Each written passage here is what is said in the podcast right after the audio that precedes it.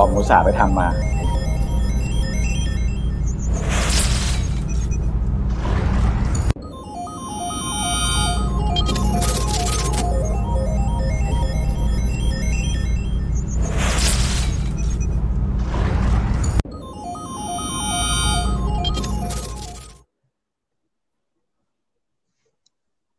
สวัสดีครับ สวัสดีครับ สวัสดีครับ ก็ ไงครับ วันนี้เราก็เข้ามาพบกันอีกนะครับ กับ Dynotech Forum อ่ากับ Dynotech Live นะครับ เอ๊ะเราตั้งชื่อว่าอะไรดีนะครับ แล้วก็มาพบกับทางด้านบอมนะครับ แล้วก็หมอโอมกันอีกรอบหนึ่งอาทิตย์นี้เรามาคุยเรื่องอะไรกันดีครับเรามาต่อภาคสองครับครับผมก็เออเมื่อสองอาทิตย์เออสี่อาทิตย์ก่อนนะครับ ก็เรามีพูดกันถึงเรื่อง Metaverse แล้วรอบที่แล้วอะก็มันยังมีครึ่งหนึ่งซึ่งจะเป็นเรื่องของ Metaverse รอบที่แล้วเนี่ยเราพูดถึงเรื่องของความเป็น Metaverse ระดับหนึ่งแล้ว แต่ว่ารอบนี้เราจะมาพูดอะไรที่มันเจาะลึกลงไปคือการใช้งานจริงๆนะครับว่า Metaverse เนี่ยมันได้เข้ามาอยู่ในระบบเศรษฐกิจแล้ว เยอะน้อยขนาดไหนเป็นยังไงบ้างประมาณนี้ครับครับก็ดูแล้วหัวข้อวันนี้นี่น่าจะยาวเนาะถ้าอย่างนั้นเดี๋ยวเพื่อไม่ให้เป็นการเสียเวลานะครับ ก็เดี๋ยวทางใครจะเป็นคนเริ่มก่อนดีครับ เป็นบอมหรือหมอโอมดีอ่างั้นเดี๋ยวเดี๋ยวเดี๋ยวสไลด์ให้หมอโอม อ่าสไลด์แรกสไลด์เดียวครับ ผมแค่แค่จะอ่าเหมือนทบทวนเฉยๆนะครับครับว่าอ่าในส่วนของเอ่อเดี๋ยวไปสไลด์ถัดไปนิดหนึ่งครับอ่าก็คือเราเราจะเห็นนะฮะว่า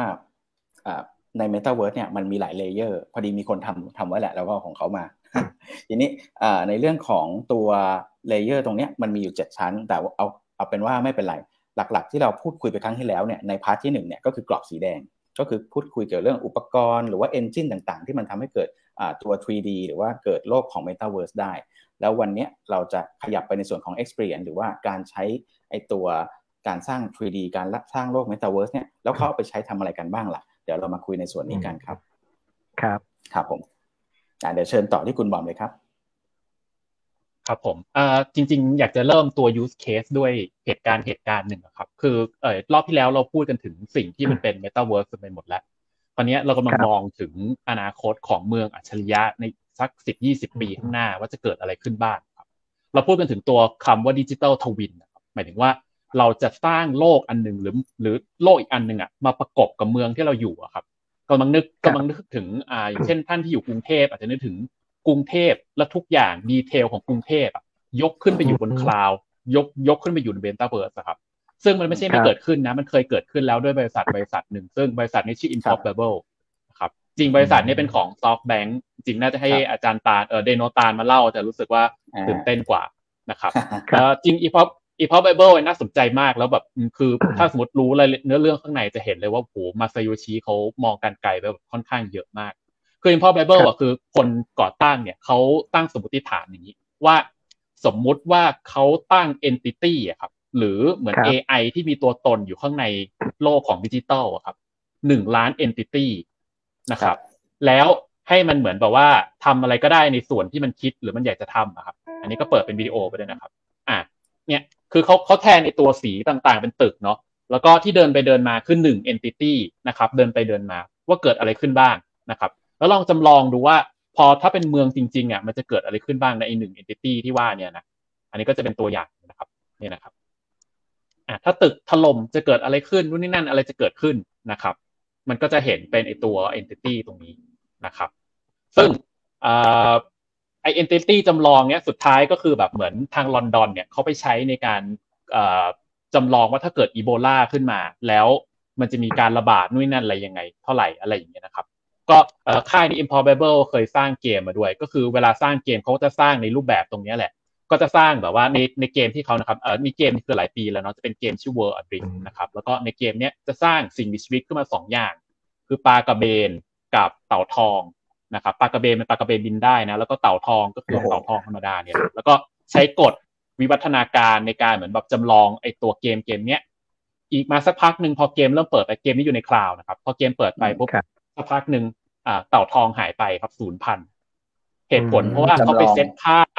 อ่าเขาไปเซตค่าความอยากได้ตัวเมียครับ ของตัวผู้อะ น้อยเกินไป จนมันไม่มันไม่ผสมพันธุ์กัน ก็เลยแบบอืมปุ๊บสุดท้ายเกมนี้เหลือแต่ตัวศูนย์ปพัลานกระเบนอย่างเดียวมอะไรอย่างเงี้ยครับจะบอกว่ามันไอ้ตรงนี้มันคือมันเป็นโปรเจกต์ที่แบบมันห้าหกปีนะแล้วก็จริงๆ probable คือหลังจากนี้ก็คงจะมีโปรเจกต์อะไรที่น่าตื่นเต้นอีกแหละวันนี้เราเราเห็นตรงเนี้ย เราจะพอจะเห็นบทเรียนอะไรบางอย่างว่า คือโลกในโลกของเกมอะ มันสามารถที่จะจำลองสภาพชีวิตสภาพการดำรงอยู่ของสัตว์บางอย่างได้จำลองสภาพการระบาดของคนของสิ่งมีชีวิตของเมืองได้อะไรเงี้ยแล้วเนี้ยมันก็เป็นจุดเริ่มต้นของเนี้ยเป็นโชว์เคสของทาง SoftBank ให้เราเห็นว่าทุกวันเนี้ยคือมันก็จะมีโครงการอะไรที่มันต่อจากเนี้ยมาเรื่อยๆนะครับ ก็เริ่มเริ่มเริ่มต้นจากไอตัวโครงการเนี้ยประมาณเนี้ยครับยกอีกอีกตัวอย่างนะครับเขาบอกว่า ถ้าเกิดรถชนข้างในกลางกรุงลอนดอนเนี่ยครับจะเกิดอะไรขึ้น เขาพูดถึงเรื่องว่า เอ๊ะถนนเส้นไหนมันจะแบบบล็อกอุดตัน การแบบว่าคนที่แบบเหมือนมาต่อต่อต่อคิว เพื่อที่จะแบบเหมือนผ่านสีแยกสีแยกหนึ่งแล้วแบบโดนรถติดอะจะมีการโทรศัพท์เพิ่มมากขึ้นขนาดไหนรถพยาบาลจะต้องวิ่งยังไงนู่นนั่นเลยก็จำลองตรงเนี้ยให้มันไปอยู่ในสถานการณ์ที่มันควบคุมได้ก็คืออยู่ในตัวซิมูเลชันนี่ครับอันนี้ก็จะเป็นผลงานของ Improbable ซึ่งก็คิดว่ามันน่าจะเป็น use case ที่คือ คือถ้าไปอ่านดีๆ คือมันมีแง่คิดหลายๆอย่าง ที่มันจะสะท้อนให้เห็นถึงโลกอนาคตอีกสิบปียี่สิบปีข้างหน้าได้ค่อนข้างดีนะครับ อันนี้ก็จะเป็น improbable นะครับ เหมือนผมเคยเห็นอันเนี่ยเขาทำจำลองแผ่นดินไหวด้วยนะ แล้วว่าดูว่าตึกตรงไหนจะถล่ม แล้วตรงไหนมีความเสี่ยงมีอะไรประมาณนี้ด้วยนะฮะตอนนั้นพอดีเคยดูเคสที่ตอนไปอเมริกานะครับอืมครับน่าสนใจมากครับอาจารย์ จริงๆไอ้ของไทยนะครับเพราะเราไม่เคยเกิดแผ่นดินไหวนะถ้าสมมติมันมีการเกิดแผ่นดินไหวระดับ แบบห้าลิตรหกลิตรไม่รู้ของเรารับไหวหรือเปล่าหรืออะไรนี้ครับจริงๆพูดถึงอะไอ้ตึกของเราอะน่ากลัวนะบอมเพราะว่าอย่างวันนั้นอะมีแผ่นดินไหว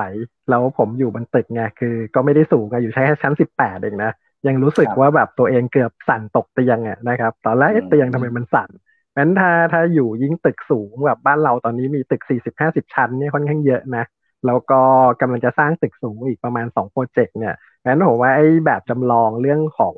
แผ่นดินไหวเนี่ยก็ค่อนข้างสำคัญ แต่ผมเห็นดีไซน์แล้วเขาก็ก็เตรียมรองรับเรื่องแผ่นดินไหว จริงๆกรุงเทพไม่น่ากลัวนะ เพราะว่ามันเป็นชั้นดินแบบดินเหนียวอะ่ะเพราะฉะนั้นเวลาที่มันสั่นเนี่ยมันจะแรงนะครับเพราะฉะนั้นอย่างพอเวลาเชียงใหม่เอยหรือแถบพม่าเนี่ยที่เขาแบบไหวบ่อยๆมา แล้วมันจะรับรู้ได้ในกรุงเทพหลายๆครั้งเนี่ย งั้นพอพอแบบจำลองพวกนี้ผมคิดว่ามันทำโมเดล เนี่ยได้ค่อนข้างใช้ได้เหมือนกันนะเออครับผมอ่านะครับโอเคครับอ่าไปต่อกันที่ของ BMW ครับอ่ากับกับของสอบถามทั้งหมออมนะเราเราทำเรื่องบริษัทใหญ่ ๆ มาเยอะแยะแล้วเนาะวิธีควบคุมบริษัทอย่างบริษัทใหญ่ๆอะครับไออย่าง BMW อย่างเงี้ยเอ่อลองลองให้หมออมทายดูว่าเขามีโรงงานอยู่ประมาณกี่ที่ครับ หลักสิบหลักสิบ พอเดาได้ไหมคือคือ BMW นี่ก็จะเป็นค่ายรถระดับท็อปของโลกเนาะอ่าอ่าอ่าจริงๆก็คือมีประมาณ 31 แห่งครับทั่วโลกครับอ่าอันนี้ทาง BMW เขาจะมี project หนึ่งที่ค่อนข้างน่าสนใจครับ ก็คือมันจะเป็น project ที่เขาอะใช้ digital twin น่ะมาจำลองโรงงานของเขาทั้ง 31 แห่งนะครับ ขึ้นมาจริง ๆ ในโลกของ simulation หรือในโลกของ Metaverse ครับอ่า ที่จะเห็นความเงางามเห็นสีนู่นนี่นั่นเลยนะใช่ก็คืออันนี้อันนี้ผมมามาจากงานสัมมนาของทาง NVIDIA ครับผมก็ตรงเนี้ยเราจะเห็นว่าคือเขาจำลองการทำงาน คือคือเอ่อจริง ๆ คือตั้งความตั้งใจเขาก็คือเขาอยากจะทำตัว workflow ว่าเอ๊ะ เวลาจะต้องใส่คนเข้าไปใส่เครื่องจักรเข้าไปด้วยเนื้อที่เนี่ยทำยังไงให้ตัว workflow เนี่ยมันสมูทที่สุดนะครับเพื่อให้คนงาน 57,000 คนเนี่ยนะครับใน 31 โรงงานทั่วโลกเนี่ยนะครับ สามารถที่จะเหมือนแบบทำงานได้อย่างแบบมันไม่มีสะดุด efficient จริงๆครับผมคราวนี้อ่านเรื่องนี้มันจะมีเรื่องใกล้ๆคล้ายๆกับไอตัว Amazon ด้วยเพราะว่าทาง Amazon เนี่ยจริงๆคือเคยพูดถึงเรื่องว่าไอตัวไอตัว distribution center ของเขาก็คือมันจะเป็นคือถ้าเป็น Amazon มันจะค่อนข้าง advanced หน่อยก็คือมันจะมีแขนหุ่นยนต์ผสมกับคน แล้วอัตราการตายของคนอะสูงมากๆ เพราะว่ามันเป็นอะไรที่ใหม่มากๆไงการที่เอาคนกับหุ่นยนต์มาอยู่ในที่เดียวกันกันใช่ อ่า แล้วก็มีอัตราการตายอัตราการสาหัสที่แบบ จำไม่ได้เท่าไหร่ยี่ห้าถึงสามสิบเปอร์เซ็นประมาณครับ คิดว่าอันเนี้ยออกไปในอนาคตอะถ้าสมมติ BM เขาแบบมีการออกแบบนู่นนั่นอะไรใหม่ มันก็จะมีเรื่องความปลอดภัยมีนู่นนี่นั่นอะไรใส่เข้ามาตรงนี้ด้วย ก็ความพิเศษตรงนี้บางทีเขาใส่อะไรที่ผมก็ไม่เข้าใจนะทำไมเขาต้องใส่เขาใส่ตัวแบบเหมือนหน้าจะหน้าตาคน ความสูงคนระดับความหลากหลายคนเข้าไปด้วยให้มันเหมือนกับไอตัวสภาพแวดล้อมจริงๆอะครับ เพื่ออะไรบางอย่าง ซึ่งเราก็ไม่รู้ว่าเพราะอะไรประมาณเนี้ยครับ ไอ้เวลาออกแบบโรงงานอะไอ้เรื่องความสูงขนาดคนอะไรเงี้ย มันก็มีความสำคัญนะ เพราะว่ามันจะได้ออกแบบเรื่องของการจับหยิบอะไรพวกนี้ด้วยอะครับอ๋อครับอ่าครับผมอ่าอย่างที่ตะกี้มันจะมีตัวอย่างว่าคือเขาเขาจะใส่ไอชุดที่มันเป็นชุดแบบจำลองครับ แล้วก็ลองให้คนทำงานจริง ๆ ดูซิว่าเอ้ยปกติเอื้อมตรงนี้ใช่ไหมนี่อะไรเงี้ยมีท่าทางเป็นไงแล้วก็เอาใส่เข้ามาในข้างในตัวแบบจำลองแล้วก็ใส่เข้ามาในโรงงานนี่แหละครับ เพื่อที่จะได้เห็นว่าเออแต่ละแต่ละการโปรเซสต่างๆ มันเป็นยังไงอะไรยังไงนะครับ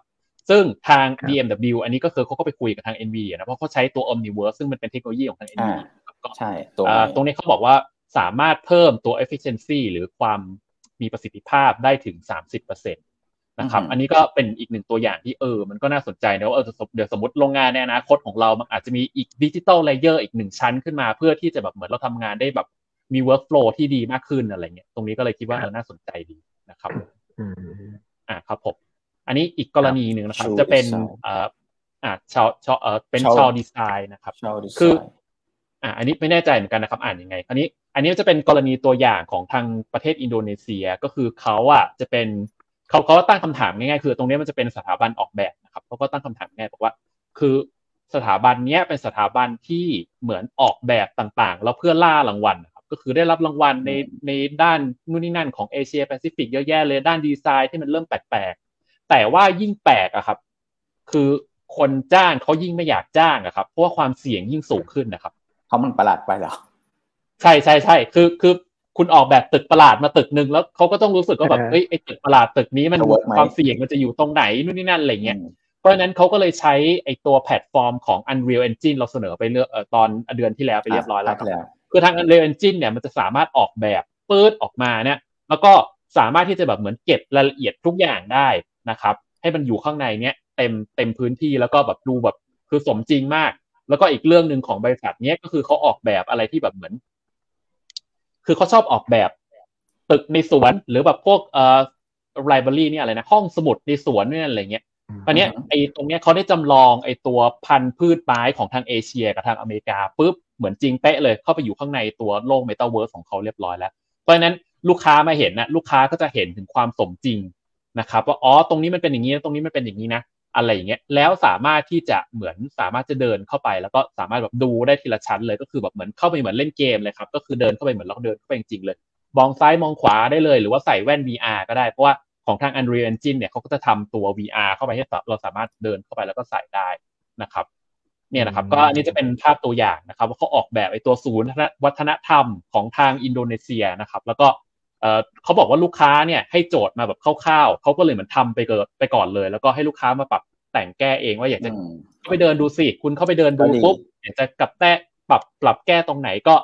จัดการได้เลยหรืออะไรประมาณอย่างเงี้ยนี่นะครับอ่าก็จะมีวิดีโอสั้นๆให้ดูนะครับ ว่าอันเนี้ยจะเป็นไอ้ศูนย์วัฒนธรรมที่พูดถึงนะครับ ก็ จะทำเป็นเลเยอร์ทีละชั้นทีละชั้นทีละชั้นนะครับ มีคนมีอะไรแล้วจะเกิดอะไรขึ้นนู่นนั่นอะไรเงี้ยแล้วก็นะครับ สุดท้ายก็จะมีการเดินเข้าไปดู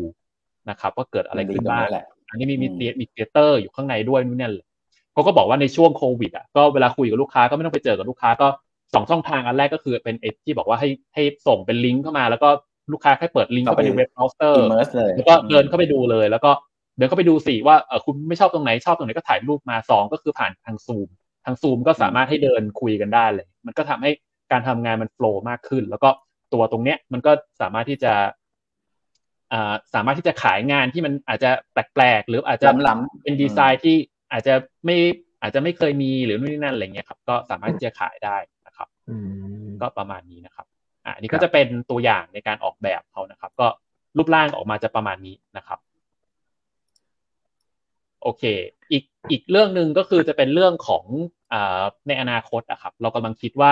ถ้าสมมติเรากำลังพูดถึงเรื่อง Metaverse เนี่ยเวลาถัดไปอะก่อนตอนเราเข้าไปนั่งในรถในอนาคตมันจะเกิดอะไรขึ้นบ้าง ซึ่งอันนี้มันเป็นโจทย์ที่ทาง b e n z นะครับเขาก็คิดเหมือนกัน เขาก็เลยเหมือนออกแบบออกมาว่า เอ๊ะ ถัดไปในอนาคตอะระบบ infotainment นะครับคือ info คือข้อมูลเนอะ tainment มาจาก entertainment ก็คือแบบเหมือนระบบการฟังเพลงการดูหนังในอนาคตจะเกิดอะไรขึ้นบ้าง เขาก็มีการลองอยู่บอกว่าเออมันจริงๆมันซับซ้อนเหมือนกันนะถ้าไม่ได้ลองในความเป็นจริงอะครับก็คือเขาก็ลองแบบเหมือนให้ใส่แว่นดูแล้วแบบว่าในแว่นเนี่ยครับเดี๋ยวเราจะเห็นว่าแบบเกิดอะไรขึ้นในแว่นนะครับ อ่า ในแว่นนี้ในในในเวลารถมันวิ่งไปเนี่ย มันก็จะเหมือนกับโอ้โหอ่า ตรงนี้มันก็จะเป็นละเป็นลู่ใช่ไหมแล้วก็วิ่งไปตามรถเนาะอ่าแล้วก็จะมีแบบนู่นนี่นั่นเข้ามา สิ่งที่เขาอืมเทสก็คือแบบเอ๊ะถ้าสมมติแสงเข้าแสงแสงจ้าเกินไปแสงแยงตาแสงแยงเลนส์เซนเซอร์นี่นั่นอะไรเงี้ยหรือแบบว่า ไอเราจะเวียนหัวไหมเกิดอะไรขึ้นอะไรอย่างเงี้ยใช่อันนี้เพราะว่าสำคัญมันกระตุกมันนู่นนี่นั่นอะไรเงี้ยมันจะเกิดอะไรขึ้นอย่างเงี้ยเขาก็ลองอยู่เพราะฉะนั้นในอนาคตก็ไม่แน่ใจว่ามันจะเกิดอะไรขึ้นกับไอระบบ infotainment ในรถของเราเนอะเราอาจจะไม่ได้แค่แบบเหมือนเปิดวิทยุ FM ฟังแล้วมันอาจจะมีอะไรบางอย่างที่เหมือนเสริมเข้ามาในรถรุ่นใหม่ที่คุณกำลังจะซื้อก็ได้ ก็อืมประมาณนี้นะครับ ครับผมครับอ่าเดี๋ยวก่อนจะไปต่อประชาสัมพันธ์กันนิดครับนึงผมนะครับว่า ท่านที่เข้ามาแล้วถ้าเห็นว่ารายการโอเค ก็สามารถกดแชร์ได้นะครับเอ่อกดไลค์ไม่เป็นไรก็ได้นะครับเอ่อสามารถที่จะแชร์ได้ แล้ววันนี้นี่เรามีช่องทางเพิ่มขึ้นนะฮะของ d y n o t e c h เป็นช่องทางไหนครับหมอโอม ก็มีทางอ่า Facebook แล้วก็มีทาง YouTube ด้วยนะครับ ก็สามารถเข้าไปครับติดตามกันได้ ก็ไลฟ์ก็ได้พร้อมครับกันเลยอ่าตอนนี้ก็คืออ่าผมก็ก็เราลองจำลองไอ้คนคนฟังดูเนาะคนฟังคนดูเนี่ยนะบางทีแบบเราเปิดครับมา โอ้ยตั้งชั่วโมงหนึ่งอะไรเงี้ยอาจจะเมื่อยอาจจะใช่นี่นั่นนะครับเราก็เลยลองช่องทางอื่น เช่นแบบสามารถไปครับทางอ่า YouTube ได้นะครับ ก็เสิร์ช YouTube ที่อ่าช่องชื่ออะไรนะ The Treasure The Map Treasures Map Podcast นะครับก็มีมีลิงครัก์บให้อยู่แล้วนะครับแล้วอีกช่องทางหนึ่งคือถ้าจะฟังแบบเสียงก็จะมี Discord ด้วยนะครับ ก็มีลิงก์ให้นะครับ ก็ลองไปเปิดดูว่าเออเสียงคมชัดไหมนะครับ ครับผมครับเอ่อเดี๋ยวเอาไปแปะไว้ด้วยนะครับ ทีมงานก็เผื่อจะได้ดูช่องทางอื่น ๆ ด้วยกันนะ เพราะว่าตอนนี้เราก็ อยากจะเอาความรู้ตรงเนี้ย เพราะว่าตรงนี้มันจะเร็วมากเลยนะ เพราะว่าเดี๋ยวหลังจากข้อมูลที่เราจะคุยกันต่อไปเนี้ย ผมคิดว่าปีหน้านี่มันน่าจะโตแบบก้าวกระโดดเลยนะ ในหลายๆเรื่องของระบบ Metaverse เนี่ยนะครับอืมครับอ่าเชิญต่อได้เลยครับดี๋วครับผมเดี๋ยวเดี๋ยวตอนหลังเดี๋ยวจะมีเอ่อกรณีของ Facebook เนี่ยนะครับเออคือเหมือนครับการประชุมข้างหลังสุดนี่แบบเหมือนไม่พูดอะไรละพูดแต่ Metaverse อย่างเดียวละก็ครับเดี๋ยวเดี๋ยวเดี๋ยวมาติดตามกันนะครับนี่น่าสนใจอะครับอะอันนี้เป็นส่วนของหมอโอมครับเอะ เอ่อไม่ไม่เป็นไรครับ เดี๋ยวเดี๋ยวไม่ไม่ใช่จริง ๆ อันนี้อ่าข้ามไปเลยก็ได้จริง ๆ สไลด์นี้มันอะครับผมไปเข้าอีกอันหนึงเดี๋ยวไปต่อเลยครับ ครับผมเดี๋ยวเดี๋ยวบอมไปสไลด์ถัดไปเลยครับ อะตรงเกมนี่เนี่ยทีนี้เดี๋ยววันเนี้ยอยากจะพูดถึงเรื่องของอะตัวอย่างคือเมื่อกี้ของคุณบอมเอาตัวอย่างมาแล้วของผมเอาตัวอย่างในส่วนของเกมมาก่อน เพราะว่าอ่ามันจะทำให้เข้าใจง่าย เพราะว่าพอพูดถึง Metaverse บางคนอาจจะลืมแล้วเอ้ยมันคืออะไรวะอะไรเงี้ยแต่ว่าอ่าเกมเนี่ยจะเป็น สาขาแรกๆหรือ sector แรกๆเลยที่บุกเบิก Metaverse เรียกว่าเป็นหัวหอกเลยก็ได้ นี้เอาตัวอย่างมาให้ดูก่อนว่าในเวลาเราเข้ามา Metaverse เนี่ยปกติถ้าเราเล่นเกมอย่าง Counter Strike เกมยิงปืนอะไรเงี้ยเราเล่นแล้วก็จบเป็นรอบๆไปจบ แล้วก็อาจจะมีเพื่อนอเล่นด้วยกันบ้างหรืออะไรเงี้ยแต่ว่าใน Metaverse เนี่ยมันเป็นโลกเราเข้าไปเล่นเกมจบ แต่คนอ่านไม่จบอาจจะมานั่ง นั่งคุยกันหลังจากนั้น หรือว่านัดคุยกันทำอย่างอื่นที่ไม่ได้เล่นเกมก็ได้ หรือแม้แต่ Identity ถ้าเราในเกมหนึ่งเราอาจจะเป็นผู้ชาย อีกเกมหนึ่งอาจจะเป็นผู้หญิง มันมีบทบาทหรือว่ามันมีตัวตนที่มันต่างกันในแต่ละโลกได้ คล้าย ๆ กับ Multiverse ของ Marvel อะไรเงี้ยนะนี่เดี๋ยวลองไปอันต่อไปก่อนแต่นี้ซึ่งอันนี้ผมเสริมมาโอมนิดนึงเนาะเวลาเราดูงบบริษัทเกมอะ ครับคือบริษัทครับเกมสมัยก่อนอะเราทำเกมขึ้นมาอันหนึ่งนะสมมติอย่างของอ่าฮะสมัยผมกับหมอโอมวัยรุ่นเนาะ Metal Gear อย่างเงี้ยคือเราซื้อแผ่นซีดีมาเครื่องแผ่นเพลงดีเครื่องเพลงมาใช่ไหมอ่าเราซื้อมาทีนึงปุ๊บเราเล่นสักอ่าไม่รู้ว่ายี่สิบสามสิบชั่วโมงอะไรก็ว่ากันไปอ่าปุ๊บจบ แล้วก็จบอันนี้คือยังไงขายต่อทิ้งวางเก็บใช่ไหมนานๆก็อาจจะกลับเดี๋ยวเนี้มายเล่นทีหรืออะไรใช่ เดี๋ยวนี้มันจะเป็นเกมอยู่ข้างในบน cloud อะครับ แล้วคราวนี้คือเอ่อมันมันจะไม่เหมือนกับสมัยก่อนละคือเราไม่ได้เข้าไปเจอ AI ละ เราอะเข้าไปเจอคนอื่น เพราะฉะนั้นอืมทุกครั้งที่เราเล่นเกมอะมันมันมันมันเหมือนกับมันมีความแปลกใหม่อะไรบางอย่าง ที่มันไม่เหมือนเดิมอะเพราะฉะนั้นใช่มันจะมีเกมบางเกมที่แบบเหมือนผลิตครั้งเดียวแล้วแบบอยู่ได้เป็นสิบปีอะครับใช่ไม่ใช่เหมือนสมัยเมทัลเกียร์สมัยก่อนนะเมทัลเกียร์สมัยก่อนนี่แบบเหมือนอยู่แบบอ่าอะปีหนึ่งสองปีสามปีอัดจบ อันนี้แบบเกมบางเกมเหมือน Biohazard สร้างทีเดียวแล้วก็แบบอยู่สิบอยู่สิบปีไปเลย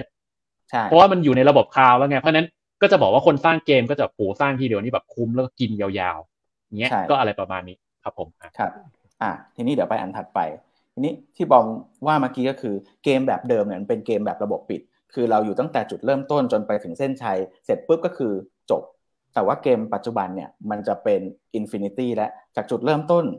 จนถึงจุดหนึ่งเนี่ยมันไม่จบอะมันมีไปต่อ เพราะทุกครั้งที่เราเข้าไป มันอาจจะแต่ละดาว สมมติเราไปดาวหนึ่งดาวหนึ่งมันอาจจะมีอีเวนต์ใหม่ๆ มันอาจจะมีการเกิดขึ้นของดาวดวงใหม่เกิดขึ้นมีอะไรให้เล่นตลอด แล้วก็มีการจับ กลุ่มของพวกกิลด์ต่างๆ อะไรเงี้ยเป็นเป็นเขาเรียกไงเป็นกลุ่มเป็นก้อนเป็นสังคมใหม่อะไรอย่างเงี้ยคือเพิ่มขึ้น ทีนี้อยากจะบอกว่าใน VR เองเนี่ยด้วยความที่มันมี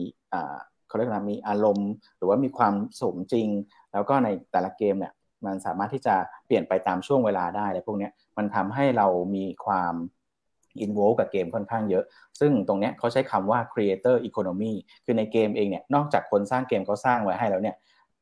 คนอื่นที่มีไอเดียหรือสามารถเอามาใช้ประโยชน์จากแพลตฟอร์มเนี่ยสามารถที่จะผลิตไอตัว item หรือไอ item นะฮะหรือว่าไอตัว skin อะไรแปลกๆเนี่ยมาขายในเกมได้ แล้วก็เกิดเป็นพวกคอลเลกชันอะไรต่างๆ พวกนี้ได้เกิดเป็นอุตสาหกรรมใหม่อะไรพวกนี้ได้เลย ซึ่งอันนี้ก็ค่อนข้างน่าสนใจมาก ที่มันเกี่ยวโยงกับพวก NFT อะไรอย่างนี้ด้วยนะฮะครับเดี๋ยวไปสไลด์ถัดไปเลยอ่า ทีนี้มันมีอยู่อันหนึ่งที่เป็นตัวอย่างที่น่าสนใจ ชื่อว่า Star Citizen อันนี้บอมพอเปิดได้ไหมฮะเสียงไม่รู้เข้าป่ะนะ แต่ว่าเกมนี้เป็นเกมที่จะให้เราสวมบทเป็นนักบินอวกาศเนี่ยแหละ แต่ว่าความแปลกคือเกมนี้ไม่มีจุดมุ่งหมายเลย คือเกิดมาเสร็จปุ๊บเป็นนักบินปั๊บเนี่ย เราสามารถจะเป็นอะไรก็ได้ สามารถใช้ชีวิตในดาวต่างๆ ได้ เราสามารถจะซื้อของอหรือว่าทำงานก่อนจะซื้อของก็ต้องทำงานใช่ไหมสามารถทำงานเป็นนักขุดแร่เป็นนักบินแท็กซี่อวกาศ หรือแม้จะเป็นนักส่งของระหว่างดวงดาว หรือแม้จะเป็นพวกทหารรับจ้างอะไรเงี้ยก็ได้ เพราะฉะนั้นมันก็เลยแปลกก็คือเหมือนเราใช้ชีวิตอยู่ในโลกนี้จริง ๆ มีตัวตนจริงๆ ทั้งที่ข้างนอกเราอาจจะเป็นเด็กน้อย แต่ว่าอยู่ในนี้เราอาจจะเป็นนายพลใหญ่ที่คอยสั่งการอะไรบางอย่างก็ได้ สามารถนัดคุยกับเพื่อนคุยนั่งกินกาแฟหรืออะไรพวกนี้กันได้ ก็ก็เป็นลักษณะเกมที่แปลกดี ซึ่งตัวนี้ยังไม่ได้ออกนะแต่ว่าเป็นลักษณะของเบต้าอยู่อะไรเงี้ยครับผมประมาณนี้คือมันเป็นอีกโลกหนึ่งเลย ซึ่งอีกแบบหนึ่ง ที่ Metaverse นอกจากเกมแล้วเนี่ยเขาก็มาใช้ในเรื่องของ Social Activity ฮะซึ่งก่อนอันนี้ part หนึ่งบอมเคยพูดถึงแล้วว่า ในพวกคอนเสิร์ตเอยหรือว่าอะไรต่างๆ มันสามารถรวมคนได้ทีละเยอะๆ ใช่ไหมอันนี้สามารถเจอกับผู้กำกับหนัง แล้วก็พูดคุยทำอีเวนต์อะไรกันต่างๆ ได้ ตรงนี้แบรนด์สามารถมาใช้ประโยชน์ได้ ในนี้พอดีผมเจออันนึงน่าสนใจ เขาชื่อว่า Leg Room ก็เป็นแพลตฟอร์มคล้ายๆ กับพวก Roblox หรือว่า Minecraft อะไรพวกนี้แหละแต่ว่าอันเนี้ยเขาทำ Leg ลิมปิก คือช่วงเวลาก่อนกลางเดือนที่แล้วจนถึงวันนี้เป็นการแข่งขันกีฬาภายในเล็กรูมเนี่ยคนสามารถเข้ามาร่วมแล้วก็ได้พวกของที่ระลึกเป็นพวกเสื้อพวกสร้อยอะไรต่างๆ แล้วก็ร่วมทำกิจกรรมพวกกีฬาชนิดต่างๆ แข่งขันกันเหมือนโอลิมปิกเลยครับไปสไลด์ถัดไปเลยครับ เนี่ยเดี๋ยวลองเปิดเปิดดูเลยครับบอม Welcome back to another weekly Rec Olympics. อ่าเนี่ยจะเห็นว่าในนี้มีจำนวนคนเยอะแยะเลยที่เข้ามาสวมอ่าเป็นตัวอวตารแล้วก็เข้ามาเล่นกีฬากันนะฮะ เดี๋ยวบอมขยับไปข้างหน้านิดนึงครับอ่าเนี่ยจะมีเห็นว่าแบบมีกีฬาต่างๆ พวกยิงธนู ซึ่งแบรนด์ต่างๆ ก็สามารถที่จะมาทำเป็นพวกของเอ่อสปอนเซอร์ หรือว่ามาทำ พวก skin หรือว่าทำ item อะไรพวกนี้ได้ด้วย แล้วก็ในเกมเนี่ยมัน real-time ด้วยนะครับ คือเล่นทีบางทีก็จะเป็น3ชั่วโมงอะไรเงี้ยครับผมเดี๋ยวบอมขยับไปไกลๆอีกนิดนึงครับ เพราะฉะนั้นเนี่ยในในอีเวนต์ต่างๆ ใน social activity ต่างๆเนี่ยแบรนด์ที่อาจจะยังไม่มีประสบการณ์เกี่ยวกับ Metaverse ง่ายสุดเลยคือการทำสปอนเซอร์ หรือว่าเข้ามาทำอะไรพวกนี้ก่อนที่จะมาทำเป็นพวกคอลเลกชันอะไรต่างๆ อะไรพวกนี้นะฮะเนี่ยมี dodgeball มีกีฬาแบบบาสเกตบอลอะไรต่างๆ โอเค เดี๋ยวไปสไลด์ถัดไปเลยครับ เพราะฉะนั้นที่ที่จะบอกก็คือว่าอ่าอีเวนต์ต่างๆ พวกนี้มันสามารถที่จะเดี๋ยวบอมปิดก่อนครับอ่าอีเวนต์ต่างๆ พวกนี้มันสามารถที่จะจัดอ่าทั้งไปร่วมเป็นสปอนเซอร์หรือจัดเป็นอีเวนต์เฉพาะของตัวเองก็ได้อ่าเป็นแบบให้ผู้เข้าร่วมได้ดูสินค้า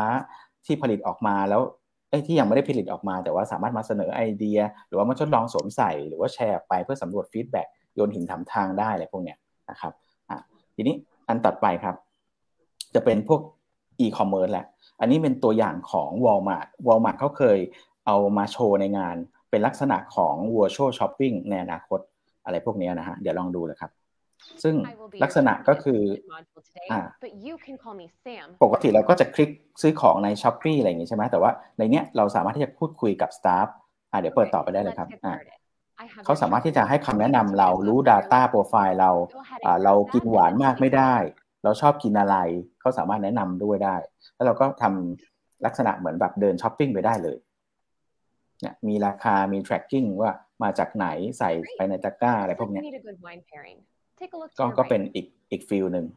อ่าเดี๋ยวไปข้างหน้าเลยก็ได้ครับ เนี่ยพวกเนี้ยมันสามารถแบบเปลี่ยนชั้นซื้อของมันก็ได้อารมณ์อีกอย่างนะครับเพียงแต่ว่า ในแง่ว่า social distance มีปัญหาเรื่องโควิด หรือว่าการช้อปปิ้งอะไรต่างๆเนี่ยมันสามารถประยุกต์ไปใช้แบบเดินห้างในอีกประเทศหนึ่งหรือว่าการช้อปปิ้งเพื่อให้มันส่งของมาทีหลังอะไรพวกนี้ได้หมดนะเนี่ยมีการพูดคุย ซึ่งพวกนี้ก็อาจจะแบบเปิดออนไลน์ยี่สี่เลยก็ได้ เนี่ยเปลี่ยนรูปแบบชั้นอะไรได้หมด โอเคเดี๋ยวไปต่อนะครับ ซึ่งตรงนี้ก็ก็ ก็เป็นอะไรที่น่าสนใจของ Walmart Walmart เขานะฮะมันมันเหมือนกับการที่ว่าเอาไอ้ตัว Shopee แต่ให้คนเข้าไปอยู่ในนั้นได้เลย ใช่ อย่างตัวฟีลมันจะ shop ออนไลน์แล้วก็ใช่ใช่เพราะตอนนี้รู้สึกตัวหลาย ๆ เจ้านะเห็น Amazon จะทำตรงนี้ด้วยหรือเปล่า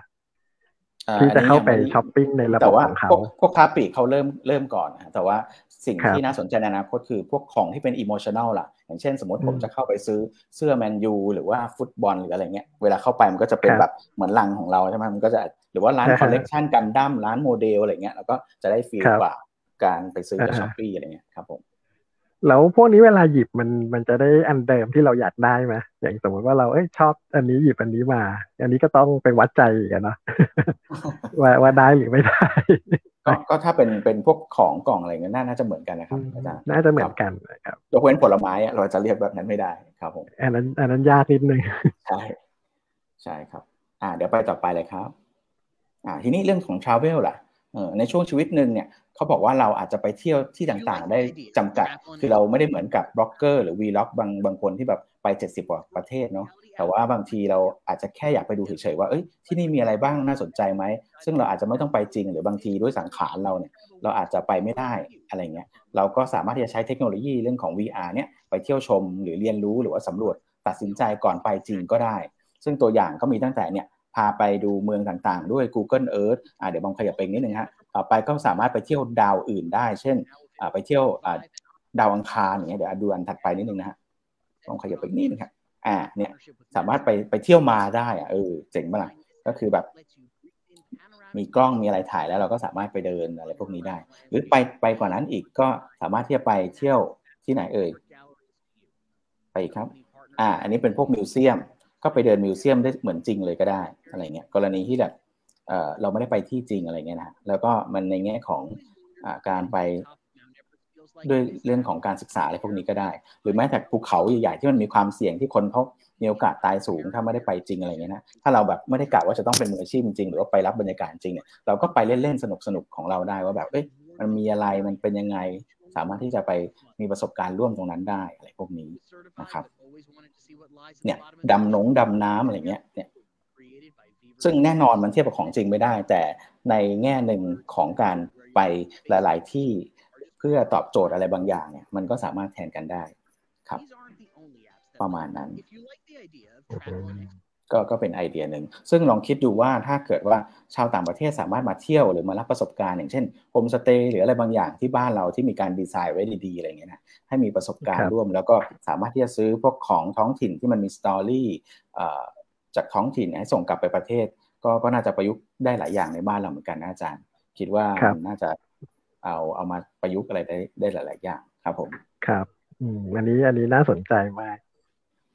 มันมีใครทำไปบ้างแล้วอะครับหมออ่ามีแต่ของจีนนะฮะซึ่งเป็นบริษัทลูกของอ่าผมอาลีบาบา ผมจำอ่าอยู่ก็จำชื่อไม่ได้แล้วอะไรพิกพิกอะไรสักอย่าง ช่วงที่ผ่านมาเขาไปคอลลาบอร์เรตกับอ่า museum ของ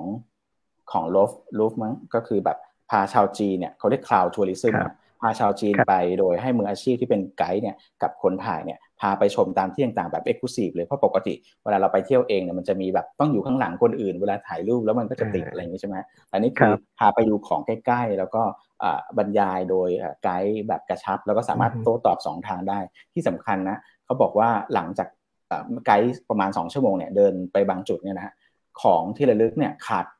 ประมาณ 20 ครั้งในสองเดือนอะถล่มทลายคือคนจีนซื้อแหลกนะฮะพวกของที่ระลึกเนี่ยครับก็เลยทำให้แบบเออมันมันก็เป็นอะไรที่น่าสนใจดี แล้วก็มันมี demand ค่อนข้างเยอะครับผมครับอันอันนี้น่าน่าสนใจ เพราะว่าบางทีคนไม่มีเวลาเนาะก็ใช้ช่วงเวลาว่างอะไปบน virtual แบบเนี้ยแล้วก็สามารถช้อปปิ้งได้ด้วยใช่นะครับใช่ครับ โอเค เดี๋ยวต่อเลยครับ อ่า อันนี้จะคล้ายๆ กับที่บอมบอกเมื่อกี้ฮะ เดี๋ยวไปไปต่อนิดนึง อ่าอันนี้จะเอามาเสนอในแง่ของสวนสนุก theme park ก็คือในอนาคตจริงๆ ก็เคยมีพูดถึงบ้างแล้วแหละอย่าง Universal หรือ Disney เนี่ยว่าเวลาเราเข้าไปบางจุดเนี่ยมันจะมีแว่นให้ใส่ แต่เดิมเนี่ยเราจะเห็นเป็นแว่นแล้วก็ยังไม่ได้ immersive มากนะแต่ในอนาคตเนี่ยมันจะมี immersive ก็คือตัวละครในดิสนีย์หรือใน Universal เนี่ยใส่ไอตัวเขาเรียก motion capture มาเนี่ยนะแล้วก็มาพูดคุยอะไรพวกนี้กับเราได้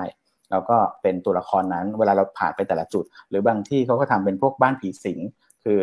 คือมันง่ายตรงที่ว่า เวลาเขาจะเดคอเรทหรือเขาดีไซน์พวกทางลงทางเดินอะไรพวกนี้มันไม่ต้องใช้ทุนเยอะ แล้วมันใช้ดิจิตอลการปรับเปลี่ยนก็จะง่ายกว่า แล้วก็ได้ประสบการณ์ที่แปลกสามารถเปลี่ยนไปตามเทศกาลต่างๆ ได้ในพวกนี้ด้วยครับ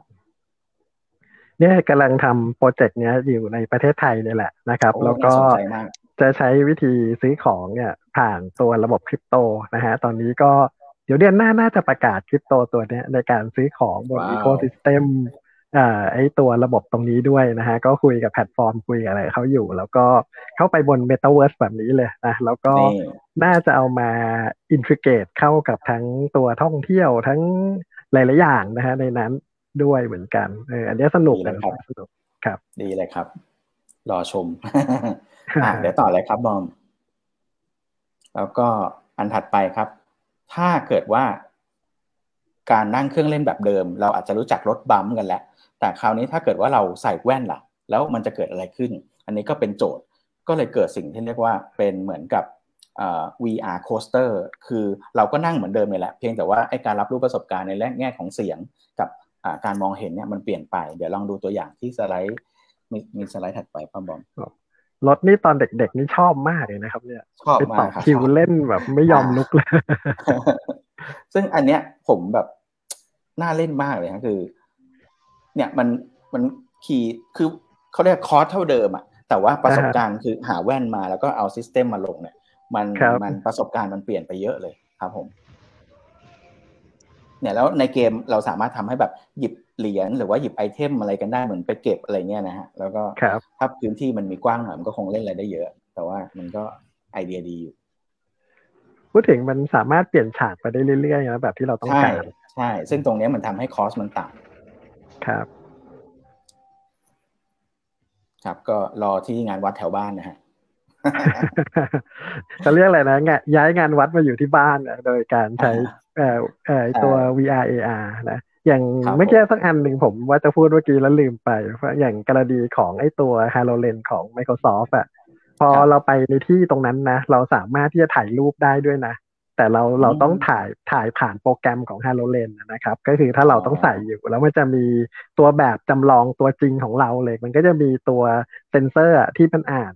บุคลิกภาพของเราอะนะครับ แล้วก็จำลองตัวบุคลิกภาพแล้วก็ มันมีการปรับแสงด้วยนะ แล้วก็เอาไปให้เราอยู่ในสถานที่ตรงนั้น แล้วก็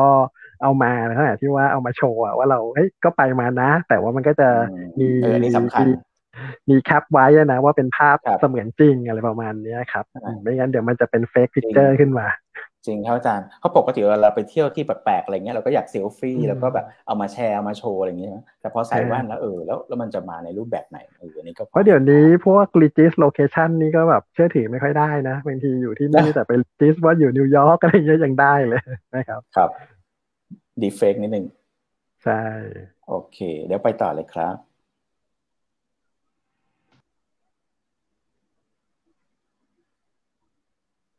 มองเห็นแล้วป่ะครับ skill training ครับอ้าวเรื่องต่อไปเป็นอะไรไม่ขึ้นอ้าวไม่ขึ้นมานะครับอืม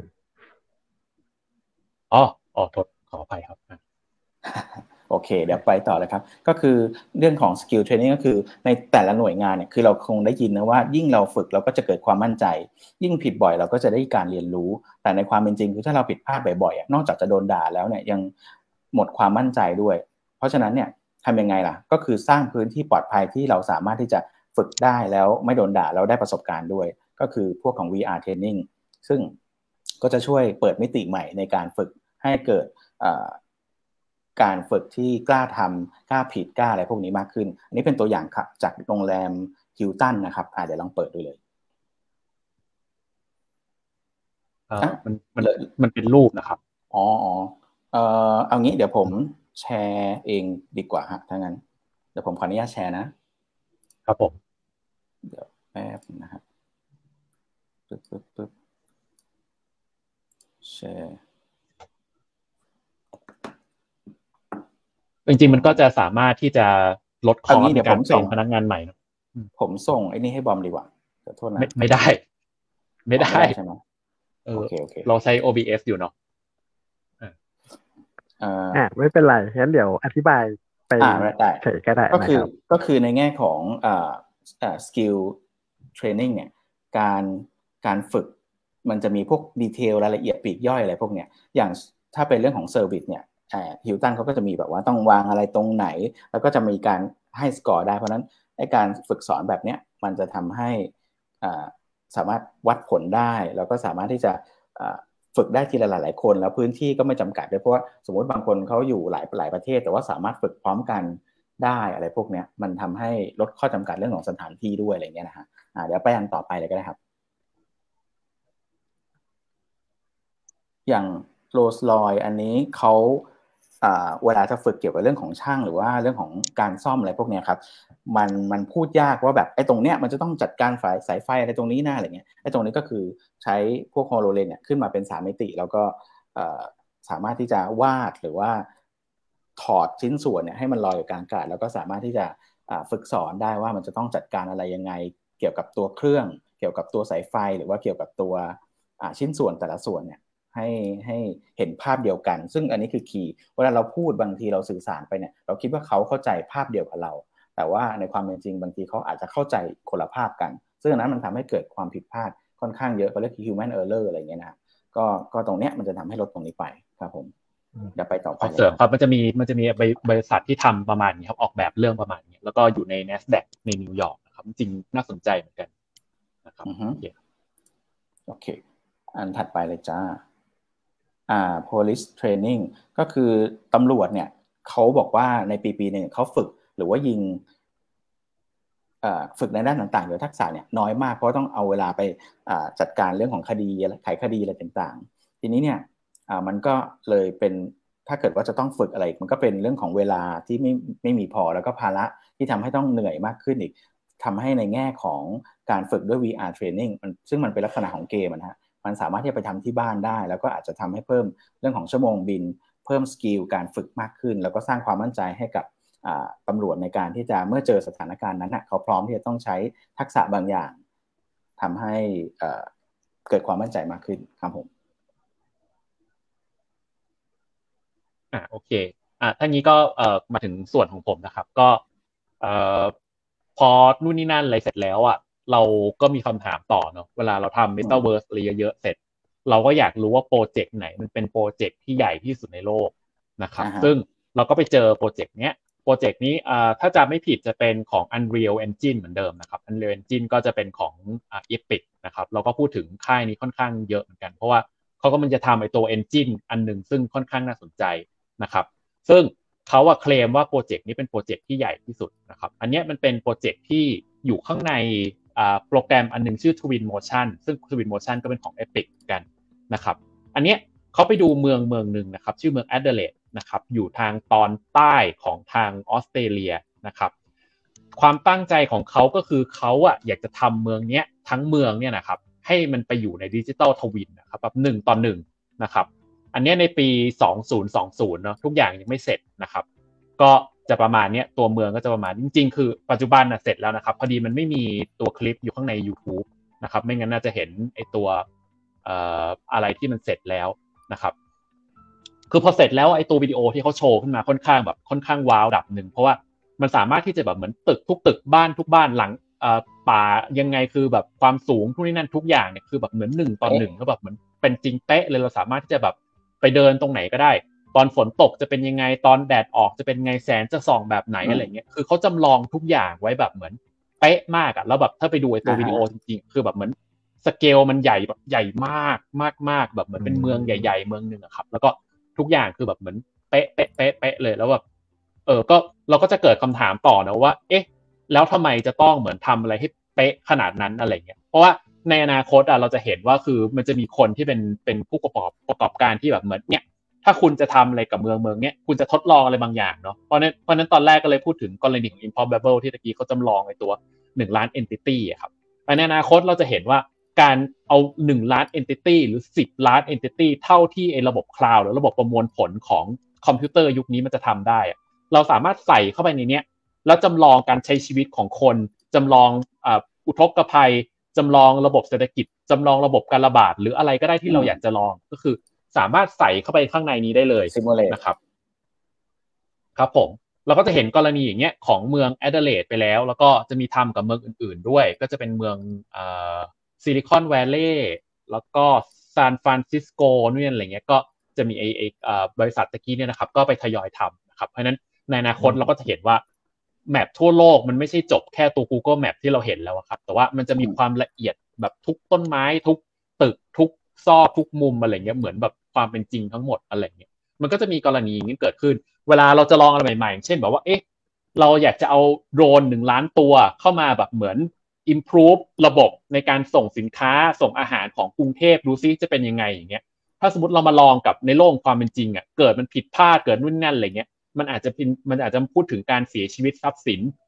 ต่างๆ ได้ แต่ว่าถ้าเอาไปทำในระบบไอเอ่อซิมูเลชันก่อนอะไรเงี้ยตรงนี้มันก็สามารถที่จะเออลองก่อนนะว่าระบบกรุงเทพเนี่ยเออเมืองผังเมืองกรุงเทพเนี่ยรองรับตรงจุดนี้ไหมแล้วค่อยลองในความเป็นจริง อย่างเงี้ยถ้ามองในแง่นี้คือเหมือนแบบคอสในการทำอะไรใหม่ ๆ มันถูกลงแบบเป็นครึ่งต่อครึ่งครับเพราะฉะนั้นผมก็คิดว่าเรื่องพวกเนี้ยมันก็ค่อนข้างน่าสนใจนะครับ ก็เลยเอากรณีของเอ่อค่ายนี้มาให้ดูครับเอ่อ ค่ายนี้ชื่อดาป้านะครับ หรือกระทรวงกลาโหมของสหรัฐนะครับ อันเนี้ย Data เราถ้าสมมติเราลองติต่างตัวเองนะครับ ว่าเป็นผู้ร้ายคนหนึ่งนะครับ เข้าไปซุ่มในตึกนะครับเราจะเกิดอะไรขึ้นในอนาคตนะครับอืมเราอันนี้อันนี้คือเขาจะมีเมืองจำลองในการทดลองเขาเลยนะ แล้วก็สิ่งที่เราจะเจอก็คือระบบที่เขาเนี่ยครับ offensive เอ่อ swarm-enabled tactic นะครับ ก็คือจะเป็นเนี่ยนะครับ เห็นบนฟ้าไกลๆเนี่ยคือเป็นกองทัพโดรนนะครับ แล้วก็จะบุกไปตามตึกนะครับเนี่ยนะครับ ให้เห็นนะครับ อันนี้จะเป็น mark เขาเนี่ยจะเป็น QR สองมิตินะครับ mark ว่าจะให้โดรนต่างๆ ไปจุดไหนเนี่ยนะครับ มีรถเข้าไปด้วย มีรถเข้าไปดูด้วยนะครับ แล้วก็จะมีตัว fix wing ไอตัวเครื่องบิน เครื่องบินเครื่องบินเอ่อบังคับตัวเองเนี่ยนะครับ แล้วก็เนี่ยนะครับอือฮึก็จะบอกเลยว่าจุดไหนแบบว่ายึดพื้นที่ได้แล้ว จุดไหนที่ยังเป็นจุดอันตรายนู่นนนั่นอะไรอย่างเงี้ยเพราะฉะนั้นถ้าสมมติเราเกิด ครับผมเออถ้าสมมติว่าเกิดสงครามในยุคหน้า มันจะเป็นสงครามยุคที่แบบเหมือน ผมว่าเราอาจจะเห็นอะไรที่เราอาจจะไม่ได้เห็นในอนาคตเออไม่ไม่เคยเห็นในอดีตมาก่อนนี่นะครับ ก็จะมีรถเข้าไปเนาะตามพื้นที่ต่างๆ ตามที่แบบนี่นะครับ แล้วก็เนี่ยไอตัว Metaverse เนี่ยมันจะมามันจะมามันจะมาตรงนี้แหละ เพราะว่าเขาต้องใช้ตัว digital twin เพื่อจะมา mark เอาว่าอยากจะให้ตัวโดรนไปทางไหน ตรงจุดไหนตรงตึกไหนอะไรเงี้ยถ้ามองตามเนี้ยไอแบบไอตัวแบบจำลอง a d e l a i d e ตะกี้เนี่ยจะเห็นเลยว่าแบบอย่างน้อยอะมันใช้เรื่องพวกเนี้ยได้อยู่แล้วอะครับ นะครับอืมอันนี้ก็จะเป็นตัวอย่างหนึ่งนะครับ ที่เนี่ยแหละกระทรวงกลาโหม จริง ๆ คือเอ่อถ้าใครดู YouTube บ่อยๆเข้าไปดูในกระทรวงกลาโหมของทางสหรัฐก็ได้นะครับ แล้วอาจจะขนลุกขึ้นมาว่าเขาแบบเอ๊ะเหมือนเขาเน้นด้านทำไมมีแบบ AI นี้แล้วก็ด้านซิมูเลชันอะไรประมาณเนี้ยค่อนข้างแบบหนักมากอะครับ แล้วก็คือน่ากลัวเหมือนกันนะครับ ครับผมะอันนี้นี่เห็นว่าเป็นสัญญาณที่เขาเขาเซ็นกับ Microsoft อะ ที่ว่าจ่ายให้ Microsoft เดือนละหนึ่งหมื่นล้านเหรียญนะเพื่อที่จะใช้ระบบจำลองซิมูเลตแล้วก็ทำระบบ cloud แล้วก็ประมวลผลแบบ real-time ผ่านไอ้ HoloLens อะเพราะเห็นในตัวทหารของอเมริกาตอนนี้ฝึกด้วยการใช้ HoloLens กันหมดแล้วนะอืมอ่าใช่ครับ ก็เอ่อจะเป็นเป็นกองกลางวันและภาคพื้นดินนะครับ ก็ทุกครับคนจะได้ตัวแว่นของ Microsoft นะครับ แว่นอันหนึงมันไม่ใช่ถูกถูกๆเหมือนอะถ้าสมมติใช่ของทางบริษัทไออะไรอะไรห้าร้อย Fortune ห้าร้อยเขาจะซื้อกันที่ราคาประมาณเก้าหมื่นบาทต่อหนึ่งแว่นนะครับ แต่ว่าแว่นของทหารอเมริกาคือประมาณล้านสองนะครับโอ้โหอืมเพราะฉะนั้นสมมติว่าเราไปเจอทหารอเมริกาแบบอยู่ที่อัฟกานิสถานเนี่ยถ้าเขาทิ้งอะไรก็ตามอะเราต้องจิกแว่นก่อนเนาะแว่นเขาแพงมากๆนะครับ โอเคครับครับผมโอ้โอเคครับเข้าใจคิดอะ เพราะว่าไอ้ตัวโดรนเนี่ยมันไม่ต้องใช้พวกนี้แหละเพราะมันเข้าไปโลกเสมือนจริงได้ทันทีเลยอะเนาะเป็นเป็นเหตุผลที่ทำไมพวกล็อกฮิตมาติน พวกอะไรเงี้ยมันไม่ผลิตเครื่องบินที่ใช้คนขับอีกต่อไปแล้วอะอืมใช่ใช่ใช่ใช่ครับไอ้มันจะมีกรณีสังหารผู้นำของทางอิหร่านหรืออะไรสักสักสองสามใช่ปีใช่ก่อน อันนั้นเมื่ก็อสองใช้แบบเหมือปีที่นโดแล้วรนใช่ใช่ครับครับก็ก็ใช้โดรนสังหารเหมือนกัน ก็รู้สึกว่าเออด้านทหารก็น่าก็ก็น่าสนใจน่ากลัวเหมือนกันทีนี้อืม ก็ก็จะมีอยู่ช่วงตอนจีนกับอเมริกาฮึ่มฮึ่มๆกันก็เลยเข้าไปดูว่าไอ้ตัวแว่น VR เนี่ยคือทั้งสองทั้งสองฝ่ายใช้ทั้งคู่ไหมก็สรุปก็คือใช้ทั้งคู่เลยครับ ก็ของจีนก็จะใช้แว่น VR ซ้อมรบเหมือนกัน ก็เขาก็จะใช้เหมือนให้ทหารเขาฝึกซ้อมไปเนาะจริงๆก็อยากจะเข้าไปสวมแว่นเขาดูนะว่าไอ้ไอ้คนที่เขายิงนี่ผมทองหรือเปล่าอะไรอย่างเงี้ย พูดสำเนียงอเมริกันแล้วอาจจะได้รู้ว่าเขากำลังเล็งใครอยู่อะไรอย่างเงี้ยเออแต่ว่าของจีนเขาก็เขาก็ซ้อมลบด้วยด้วยแว่นอย่างนี้เหมือนกัน แล้วก็ของทางอเมริกาก็เหมือนกัน เราก็จะเห็นว่าเนี่ยคือไอ้โลกเสมือนจริงอะมันอยู่ใกล้ตัวแค่นิดเดียวเองเพียงแต่เราอาจจะยังไม่ได้ไม่ได้เข้าไปสัมผัสมันแค่นั้นเองอืมนะครับ อันนี้ก็จะเป็นกรณีต่างๆ ของเนี่ยที่ใช้อยู่ในปัจจุบันนะครับ เพราะฉะนั้นในส่วนสุดท้ายที่เราจะคุยถึงเนี่ยอาจจะคุยถึงในอนาคตนะครับ เราจะเห็นอะไรบ้างในตอนนี้มันปี 2021 ขอเป็นขออนุญาตเป็นปีภาษาอังกฤษนะอีก 10 ปี 2030น่ะอาจจะได้เห็นเทคโนโลยีบางอย่าง ที่ในทุกวันนี้อาจจะยังไม่ได้เห็นนะครับ อันนี้อันเนี้ยที่มันมีอยู่แล้วนะครับ แล้วก็คือมันกำลังจะสเกลขึ้นไปอันนี้เออขออนุญาตให้หมอโอมพูดต่อเนาะมันจะเป็นตัว VR treadmill ใช่ไหมครับ ใช่ใช่คือคืออ่า VR เดี๋ยวเดี๋ยวลองดูรูปกันครับ อ่า บางคนอะอะไรอะไรมิวมิวเดี๋ยวดูรูปก่อนอ่าอันเนี้ยถ้าใคร ใครดูดูหนังเรื่องเนี้ยพอจะจำได้ไหมเออว่าเรื่องอะไร Lady Player One อ่า ถูกต้องก็ที่ทำจากหนังสือเนาะแล้วเห็นป่ะครับที่เท้าเนี่ย มันเป็นเหมือนบันไดเลื่อนอยู่เนี่ย ตรงนั้นแหละครับเขาเรียกว่า VR treadmill มันคือทำให้เราสามารถที่จะเดินซ้ายขวาหน้าหลังได้โดยที่เราไม่ชนกำแพง คือมันสามารถเลื่อนเลื่อนได้ในหลาย ๆ ทิศทาง แล้วก็ทำให้เราสามารถไปสำรวจในโลก Metaverse โดยที่อ่าใช้พื้นที่อยู่แค่เนี้ย ก็สำรวจเดินไปสำรวจได้ เดี๋ยวไปสไลด์ถัดไปเลยครับ ซึ่งไอ้หน้าตาแบบเดียวกันเนี้ยมันมีชื่อว่าผมไหมอ่า Infinadeck คืออันนี้จะเป็นอันเดียวกับที่ในหนังเลยนะฮะเดี๋ยวลองเปิดดูก่อน ซึ่งตัวเนี้ยเขาจะเรียกตัวเองว่าเป็น True Omnidirectional เอ่อ treadmill คือเป็นเป็นลักษณะที่แบบหมุน หมุนได้ทุกแกน อันนี้ อันนี้บอม บอมกดเพเปิดย์เปิดไม่ได้ครับอ๋อเหรอไม่ได้อ่าอะๆก็คืออันเนี้ยมันจะหมุนได้หมดทั้งซ้ายขวาหน้าหลังอะไรเงี้ยนะฮะอืมโอเค ก็คือที่ต่างว่าเหมือนเราอยู่ในบ้านในห้องใช่แคบๆของเราเนี่ยนะเราก็ใช่สามารถที่จะแบบพื้นที่แค่นั้นเหมือน เดินไปไหนก็ได้ อาจจะตัวตัวจริง ๆอะอาจจะออกไม่ได้ แต่ว่าเราสามารถออกไปในโลกของเสมือนจริงได้ประมาณนี้นะครับใช่ มันทำให้ใช้พื้นที่ได้ ได้ที่จำกัดเพราะเดี๋ยวนี้ไอนี่างบ้านสมัยใหม่เนี่ยจะต้องมีห้องเป็นห้องแบบเนี้ย แล้วก็บุผนังทั้งสี่ด้านนะครับ แล้วก็โอ้เผื่อไว้ว่าเวลาไปชนเนี่ยมองไม่เห็นแล้วก็เอาไว้เสือเผื่อสำหรับว่าไปพวกโลกเสมือนจริงอะไรประมาณนี้อยู่ อันเนี้ยหลาย ๆ ที่เนี่ยต้องเริ่มออกแบบแบบนี้กันแล้วนะครับ ใช่สุดยอดอ่าครับผม ซึ่งอันเนี้ยมันผมไปหาดูนะ ผมก็ยังหาราคาไม่ได้แต่คงแพงมากอะ อืมครับ ทีนี้มันก็เลยมีรูปแบบต่างๆออกมา ซึ่งอย่างที่บอกฮะเวลามันมีเทคโนโลยีใหม่ๆอะมันก็จะมีคอนเซปต์มันก็จะมีไอเดียอะไรหลากๆหลายๆแต่ว่าจนท้ายที่สุดเนี่ยเดี๋ยวจนสุดท้ายเนี่ยมันน่าจะขมวดมาจนเหลือไม่กี่แบบแหละทีนี้อย่างอันเนี้ยรูปแบบมันก็จะเป็นอ่าหลายๆไอเดียอย่างเช่น วิ่งอยู่กับที่คือพื้นมันลื่นนะแต่ว่ามันมีตัวสวมใส่ที่ตรงหลังกับเอวอะให้เหมือนตัวเราลอยขึ้นมานิดๆนึงอะเอ่อผมก็อ่านไม่ถูกนะออมนิวันเนี่ยอันเนี้ยมันก็ดูราคาก็เกือบเกือบแสนเหมือนกันนะคือเป็นหลายหมื่นอะ แล้วก็อีกอันที่ราคาถูกลงมาหน่อยคือ 1,499 เหรียญเนี่ยอันนี้ก็ Cat VR ก็เป็นลักษณะเดียวกันคือผูก ผูกกับหลังกับเอว แล้วก็เดินอยู่ในพื้นพื้นลื่น สามารถหมุนได้ 360 องศาอะไรเงี้ยครับผมอืมซึ่งอ่าคนก็จะจะจะรู้สึกว่าอันเนี้ยมันล้ำมันสามารถเดินได้ เพราะเดิมเราจะใส่แค่แว่นแล้วก็มือแล้วก็ใช้หมุนเอาอะไรอย่างนี้ใช่ไหมแต่ว่าอันนี้มันก็จะเป็นลักษณะของ professional มากขึ้น ทีนี้ลองนึกดูว่าไอ้อันใหญ่ๆเมื่อกี้มันอยู่ในห้องนอนอะ คือถ้าห้องนอนเราไม่ได้ใหญ่แบบเนี้ยเรานอกจากจะต้องมีพื้นที่โต๊ะสำหรับมาสตรีมมีกล้องอะไรพวกนี้แล้วเนี่ยยังต้องมีไอ้นี่อีกเนี่ยมันมันจะพอหรือเปล่าไม่รู้นะมันก็เลยเป็นปัญหาว่า เอ๊ะแล้วอีกหน่อยเนี่ยไอ้ตัวเทรดมิลมันจะมาอยู่ในห้องนอนเราหรออะไรเงี้ยอืมทีนี้ลองมาดูอันถัดไปครับ ทีนี้มันก็เลยมีไอเดียใหม่ ๆ ที่จริง ๆ อันนี้ Google เสนอมาสักสองสามปี แล้วก็คือเป็นลักษณะของลืมไปเลยว่าจะต้องใช้ไอ้พื้นลื่นเดินอะไรพวกเนี้ยเปลี่ยนใหม่เป็น ล้อเขาเรียกอะไรนะเป็นเป็นรองเท้ามีล้อ คือเป็นรองเท้าที่เดินแล้วเราเดินอยู่กับที่อะเอออันนี้เป็น patent จาก Google ที่เขาคิดขึ้นมานะเพียงแต่ว่าไอ้ concept เนี้ยมันก็มีคนอื่นเนี่ยที่มาพัฒนาแนวเดียวกันด้วยเหมือนกัน คือนึกออกไหมฮะเราเรามีพื้นอยู่ แล้วเราก็สวมรองเท้าเนี่ยแล้วเราก็เดิน แต่ไอ้ล้อเนี่ยมันจะหมุนถอยหลังอะคือเราเดินแล้วเราก็เหมือนอยู่กับที่ได้อืมสามารถวิ่งได้แล้วก็ต้องใช้ไฟฟ้าด้วย ก็เป็น wearable อีกแบบหนึ่งเหมือนกัน ที่ไม่ต้องใช้ตัวเครื่องใหญ่ ๆ ครับผมแล้วพวกปัญหาเมืองใหญ่ๆอะคือพื้นที่มันแคบไงใช่ใช่ไหมแล้วถ้าใช่เดินไปเดินมามันอันตรายด้วยใช่โดนเดินชนขอบนู่นขอบนี่อะไรเงี้ยครับผมครับแล้วยิ่งอยู่ก็เลยบนคอนโดตึกสูงอีกอะไรยิ่งเป็นอันตรายเนี่ยอะคอนโดจะที่จะน้อย เพราะฉะนั้นก็เลยเป็นไอเดียของเรื่องของรองเท้าอะไรแบบนี้ขึ้นมา เดี๋ยวบอมดูครับอันถัดไปมันจะมีคนที่เขาคิดค้นออกมาเนี่ย อันนี้เปิดได้ไหมฮะ อันนี้ล่าสุดผมใส่วิดีโอไปแล้วนะ ขึ้นหรือเปล่าไม่รู้ลองรีเปิดเฟรไม่ชได้ดูครับเหรออ่าอ่าไม่เป็นไรไม่ได้ก็คืออืมอืมไม่เป็นไรก็คืออย่างอันเนี้ยเขาเขาจะทำให้ดูเลยว่า สามารถเดินเดิน แล้วไอ้ตัวล้อเนี่ยมันถอยกลับมาได้นะฮะแล้วก็สามารถที่จะเดินวนซ้ายขวาหน้าหลังอะไรพวกเนี้ยได้หมดเลยนะครับ อ่า เดี๋ยวไปต่อเลยตัวอในย่างอันส่นี้วนเองพวกวิดีโอที่เราเปิดไม่ได้เดี๋ยวไปแปะให้เพื่อนเดี๋ยวๆไปดูแปะให้ในคอมเมนต์กันละกันเนาะได้ครับผมอาจารย์ ทีนี้อ่าเมื่อกี้มี concept ของ treadmill คราวนี้เป็น concept ของรองเท้ามีล้ออันนี้มีอีก concept หนึ่งคือต้นทุนต่ำลงมาอีก คือคุณไม่ต้องเดินอะคุณนั่งเอา มันก็จะอาศัยไอ้เก้าอี้ที่มันหมุนได้เนี่ย ซึ่งเราก็คงไปหาซื้อตามนู่นนี่นั่นได้นะ กับไอ้ตัว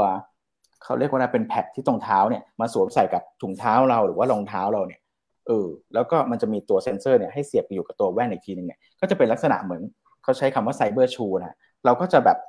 เหมือนห้อยอยู่กับ เก้าอี้อะแล้วเราก็แบบแกว่งเท้าอะ แล้วก็วิ่งไปด้วยอะแต่ว่ามันคือวิ่งไปข้างหน้า ถ้าเราอยากจะหมุนไปข้างรอบๆ แล้วก็เตะแล้วก็หมุนหมุนไปด้านข้างแล้วก็เหมือนเล่นอยู่กับตรงนั้นนะคือไม่ต้องใช้ไอ้ตัวเทรดมิลมาดึงไอ้ตรงหลังกับตรงไหล่กับตรงครับท้องเราเนี่ยมันมันก็แปลกดีก็ก็เป็นอีกไอเดียหนึ่งซึ่งราคาก็ดั้มลงมาอีกนะฮะครับผมเดี๋ยวไปอันถัดไปเลย ยังยัง อ่าอันนี้พอดีน่าจะเป็นตัวอย่างเนี่ยก็จะเป็นลักษณะนั่งอย่างเงี้ยแล้วก็มีพื้นที่อยู่วงกลมก็หมุนกันไป เล่นกันไปโยกยุกโยกแล้วก็สามารถที่จะแบบทำท่าวิ่งอะไรพวกนี้ได้ก็ก็แปลกดี อันนี้ก็คงเปิดไม่ได้มั้งถ้างั้นก็ครับทีนี้มันมีอีกรูปแบบนึงอีกคือเป็นเก้าอี้เลย คือเป็นเก้าอี้เลย คือเป็นเหมือนถ้าเป็นนักดนตรีก็จะเรียกว่าคาฮองนะแต่ว่าก็คือแบบ เหมือนนั่งอยู่กับตรงเนี้ยแต่ว่าเวลาเราโยกไปข้างหน้าเนี่ยมันคือเหมือนจอยสติ๊กอะคือเราไปข้างหน้า เวลาโยกไปข้างหลังเนี่ยมันก็คือถอยหลังอะเราก็ใช้ตรงเนี้ยโยกไป ซึ่งมีลักษณะคือขายเป็นตลกเลยคือเป็นเก้าอี้ก็มีหรือบางอันคือเป็นเหมือนเบาะก็มีคือใช้กับเก้าอี้ที่เรามีอยู่แล้วเนี่ยนะฮะหรือบางอันก็เป็นเท้าคือจะสังเกตว่ามันมีรูปแบบหลากหลายมากในการที่จะใช้บังคับซ้ายขวาหน้าหลังเนี่ยเนี่ยใช้เท้าเนี่ยในการที่จะโยกแทน คือเราไม่ต้องโยกตรงตรงก้นละอย่างไอ้สองอันนี้จะเป็นโยกตรงก้นใช่ไหมแต่ว่า ไอ้ตัวอ่า 3D ladder เนี่ยก็คือใช้เท้าในการโยกเอา มันก็จะมีหลาย ๆ รูปแบบที่เป็น low cost ตามมา แต่ว่าก็มันจะต้องทำได้ทั้งการเคลื่อนไหว แล้วก็การหมุนได้อะไรเงี้ยครับผม ก็แปลกดีเนี่ยอันนี้ก็จะเป็นตัวอย่างเฉยๆครับผมอังั้นเดี๋ยวไปที่ส่งต่อไปให้บอมเลยครับอ๋ออันนี้เป็นนิดเดียวก็คือเออลองคิดดูว่าถ้าอีกหน่อย เราจะต้องใช้พื้นที่ในการ โยกย้ายสายสะโพก ยกแขนยกขาอะไรขึ้นมาเนี่ย คิดว่าเฟอร์นิเจอร์ในออฟฟิศมันอาจจะต้องจัดเตรียมพื้นที่ในรูปแบบที่เราอาจจะไม่คุ้นเคยก็เป็นได้นะอาจารย์เหมือนแบบเวลาจะ meeting กับอีกอืมตึกหนึ่งเนี้ย แต่มันก็จะต้องมีห้องที่เราสามารถที่จะแบบอะไรอะเดินไปเข้าไปเดินมา meetingได้ใช่ไหมอะไรอย่างเงี้ยใช่เพราะมันไม่แต่ได้อยู่พูดในถึงที่ในเดียวกันตัวระบบ Metaverse บางทีนั่งที่โต๊ะทำงานก็เข้าไปได้เลยนะใช่ใช่ใช่หมายถึงว่ากรณีครับที่แบบจะไม่ได้เดินอะไรอย่างเงี้ยนะฮะก็ครับ Spatial อะไรอย่างงี้ก็ได้ ก็ก็ อีกหน่อยอาจจะต้องมีรูปแบบแต่มันก็จะติดเรื่องเรื่องเสียงแหละ เพราะอย่างตอนนี้ที่ที่ออฟฟิศเนี่ยก็จะมีห้องสำหรับเอาไว้ทำแบบเนี้ยนะครับ แต่ว่ายังยังเป็นแบบมิ팅ที่เป็นพวก Microsoft Team อะไรพวกเนี้ยอยู่ แต่ว่าก็ก็เตรียมเผื่อพื้นที่ไว้สำหรับอนาคตแบบนี้เหมือนกัน ครับผม อืม โอเค เดี๋ยวส่งต่อให้บอมเลยครับอ่าโอเคครับผมอันนี้เอ่อคราวนี้ถ้าสมมติเราดูไปยาวๆครับ จริงถ้าสมมติเอ่อได้อ่านหนังสือต่างๆ ที่แบบเหมือนเขาทำนายอนาคตเนาะเขากำลังคิดว่าอีกเจ็ดสิบปีอะครับ เราจะเจอกับสิ่งที่สามารถที่จะเหมือนเราเข้าไปอยู่ใน Metaverse นะ แล้วเราสามารถที่จะหยิบจับอะไรก็ตามที่แบบว่าอยู่ข้างในตัวอินเทอร์เน็ต หรืออยู่ข้างในตัวเกมได้ หรืออยู่ข้างในตัวอ่าฮะซิมูเลชันได้นะครับ ซึ่งตรงนั้นน่ะเขาคิดว่าอีก 70 ปีเนาะแต่ว่าเทคโนโลยีมันกำลังดีดไปเร็วมาก อันนี้จะเป็นโครงการหนึ่ง อันนี้ของบริษัทเดิม ก็คือ DARPA DAPA นะครับ ก็คือไอ้กระทรวงเอ่อ defensive ของทางอเมริกาเนี่ยก็เป็นกลาโหมเนี่ยแหละกลาโหมนะครับ ครับผมใช่ใช่เขาได้ผ่าตัดสมองมนุษย์คนหนึ่งนะครับ ผมไม่แน่ใจว่ามันไม่ผิดกฎเหรอ ก็คือใช้ไอ้ตัวเอ่อรอบที่แล้วเราเล่าไปแล้วนะมันจะเป็น somatosensory เอ่อเอ่อ somatosensory cortex นะครับ จะเป็นเปลือกสมองอันหนึงอยู่ข้างในแบบนิดเดียวเองอยู่ตรงกลางกระหม่อมเราเลยไอ้ยกลางศีรษะเราเลย เจาะเข้าไปแล้วก็เอาตัวเนี่ยครับเอาเขาเรียกว่า เอ่อ lead นะครับ ก็เนี่ยครับแย่แย่แย่เข้าไปปุ๊บนิดนึงนะครับ ขออภัยใครทานข้าวอยู่ก็ขออภัยนะครับเตือนๆนะครับ ก็เอ่อเนี่ยนะครับ ก็คือแค่ต่อไอตัวชิปตรงเนี้ย สิ่งที่เกิดขึ้นก็คือ คนคนเนี้ยสามารถที่จะแบบเหมือนรู้สึกได้ต่อแขนกลนะครับ เนี่ยกระดิกนิ้วชี้กระดิกนิ้วนางแล้วถามว่ารู้สึกไหมคือคนนี้เขาปิดตาอยู่เนาะรู้สึกไหมว่าเรากำลังจับนิ้วก้อยคุณ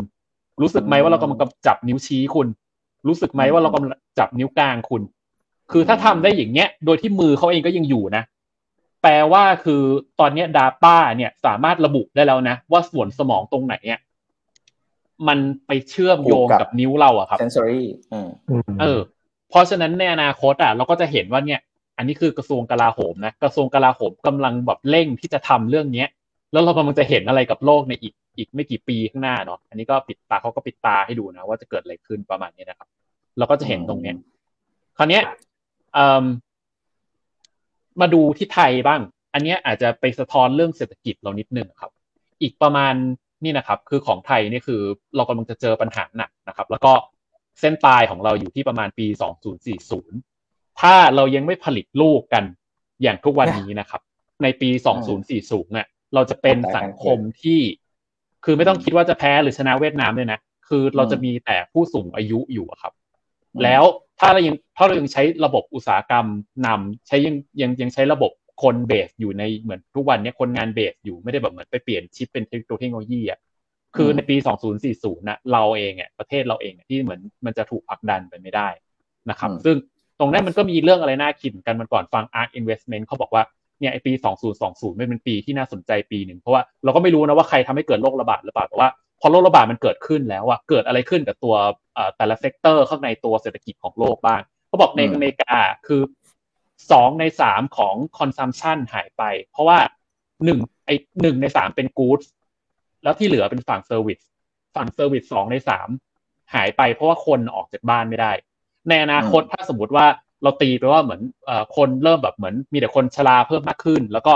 คนในวัยทำงานยังต้องแบบว่าต้องออกไปทำงานเนี่ยไม่มีเวลานู่นนั่นอะไรเงี้ยเราจะเห็นการแบบเสื่อมถอยลงของไอตัวเศรษฐกิจในอีกรูปแบบหนึ่งอะไรอย่างนี้ก็ได้ เพราะฉะนั้นตอนเนี้ยเราก็จะเห็นถัดไปว่า บริษัทต่างๆของโลกอะก็เริ่มที่จะแบบเหมือนเอ่อหาวิธีที่เหมือนเอ้เริ่มน่าสนใจแล้วว่าแบบเหมือนจะแก้ปัญหาอะไรต่างๆ ได้บ้างนะครับ อย่างเช่นจริงอันนี้เราคุยเราประชุมกันภายใน เราก็ไม่เคยออกมาข้างนอกนะไอตัวไบโอเทคอะครับจริงมีเรื่องน่าสนใจเยอะมากเลยนะแล้วก็ปีนี้เป็นปีหนึ่งซึ่งเราเห็นว่าแบบเหมือนมีเบรกทูอะไรแบบหลายๆอย่างที่แบบเฮ้ยแบบโหราคาหุ้นแบบดีแบบดีจนแบบโหเห็นแล้วแบบคนลุกอะครับ คือเรากำลังจะครับผมเรากำลังจะเรากำลังจะแก้ปัญหาหรือรักษาโรคบางโรคได้นะครับ อย่างยกผมยกตัวอย่างเช่น sickle cell disease นะครับคนที่เหมือนไอตัวเม็ดเลือดแดงเป็นเป็นลูกเขียวอะครับอ่าแล้วก็เป็นโรคเรื้อรังเนาะคือต้องมานั่งเปลี่ยนถ่ายเลือดเอ่อเดือนละครั้งหรืออะไรอย่างเงี้ยตอนนี้คริสเปอร์กำลังจะแบบเหมือนทำให้คนเป็นโรคตรงเนี้ยคืออาจจะไม่ต้องมาเปลี่ยนเลือด หรืออาจจะแบบเหมือนเป็นจากจากเดือนละครั้งเป็นปีละครั้งด้วยนั่นอะไรเงี้ยหรืออย่างโรคเบาหวานซึ่งเป็นโรคที่หนึ่งในสามของพวกเราทุกคนเนี่ยนับไปเลยหนึ่งสองสามหนึ่งสองสามหนึ่งทุกคนทุกคนที่เนี่ยนะครับ ก็คือจะต้องเป็นเบาหวาน นะครับแต่ว่าโรคเบาหวานน่ะมีโอกาสมากในอนาคต ถ้า AI มันยังเร่งตัวไปอย่างเงี้ย เราจะเห็นว่าแบบเหมือนมันจะทำให้อ่าคนในอนาคตอะอาจจะรักษาโรคเบาหวานได้แล้วก็ได้ คราวนี้ถ้าสมมติโรคเบาหวานโรคอะไรต่างๆ ที่แบบมันเป็นโรคเรื้อรังรักษาได้ เราจะมีชีวิตที่ยืนยาวขึ้นเรื่อยๆคราวนี้ปัญหามันก็จะสะสมเข้าไปอีกว่า แล้วถ้ายืนยาวขึ้นแล้วอะแล้วเราทุกคนกลายเป็นคนแก่ แล้วเราไม่สามารถทำงานใช้แรงงานได้แล้วอะมันจะเกิดอะไรกับระบบเศรษฐกิจ อย่างเงี้ย เพราะฉะนั้นผมคิดว่าคือภาคเทคต่างๆ อะไรเงี้ยเขาน่าจะเห็นปัญหาตรงเนี้ยแล้วก็เหมือน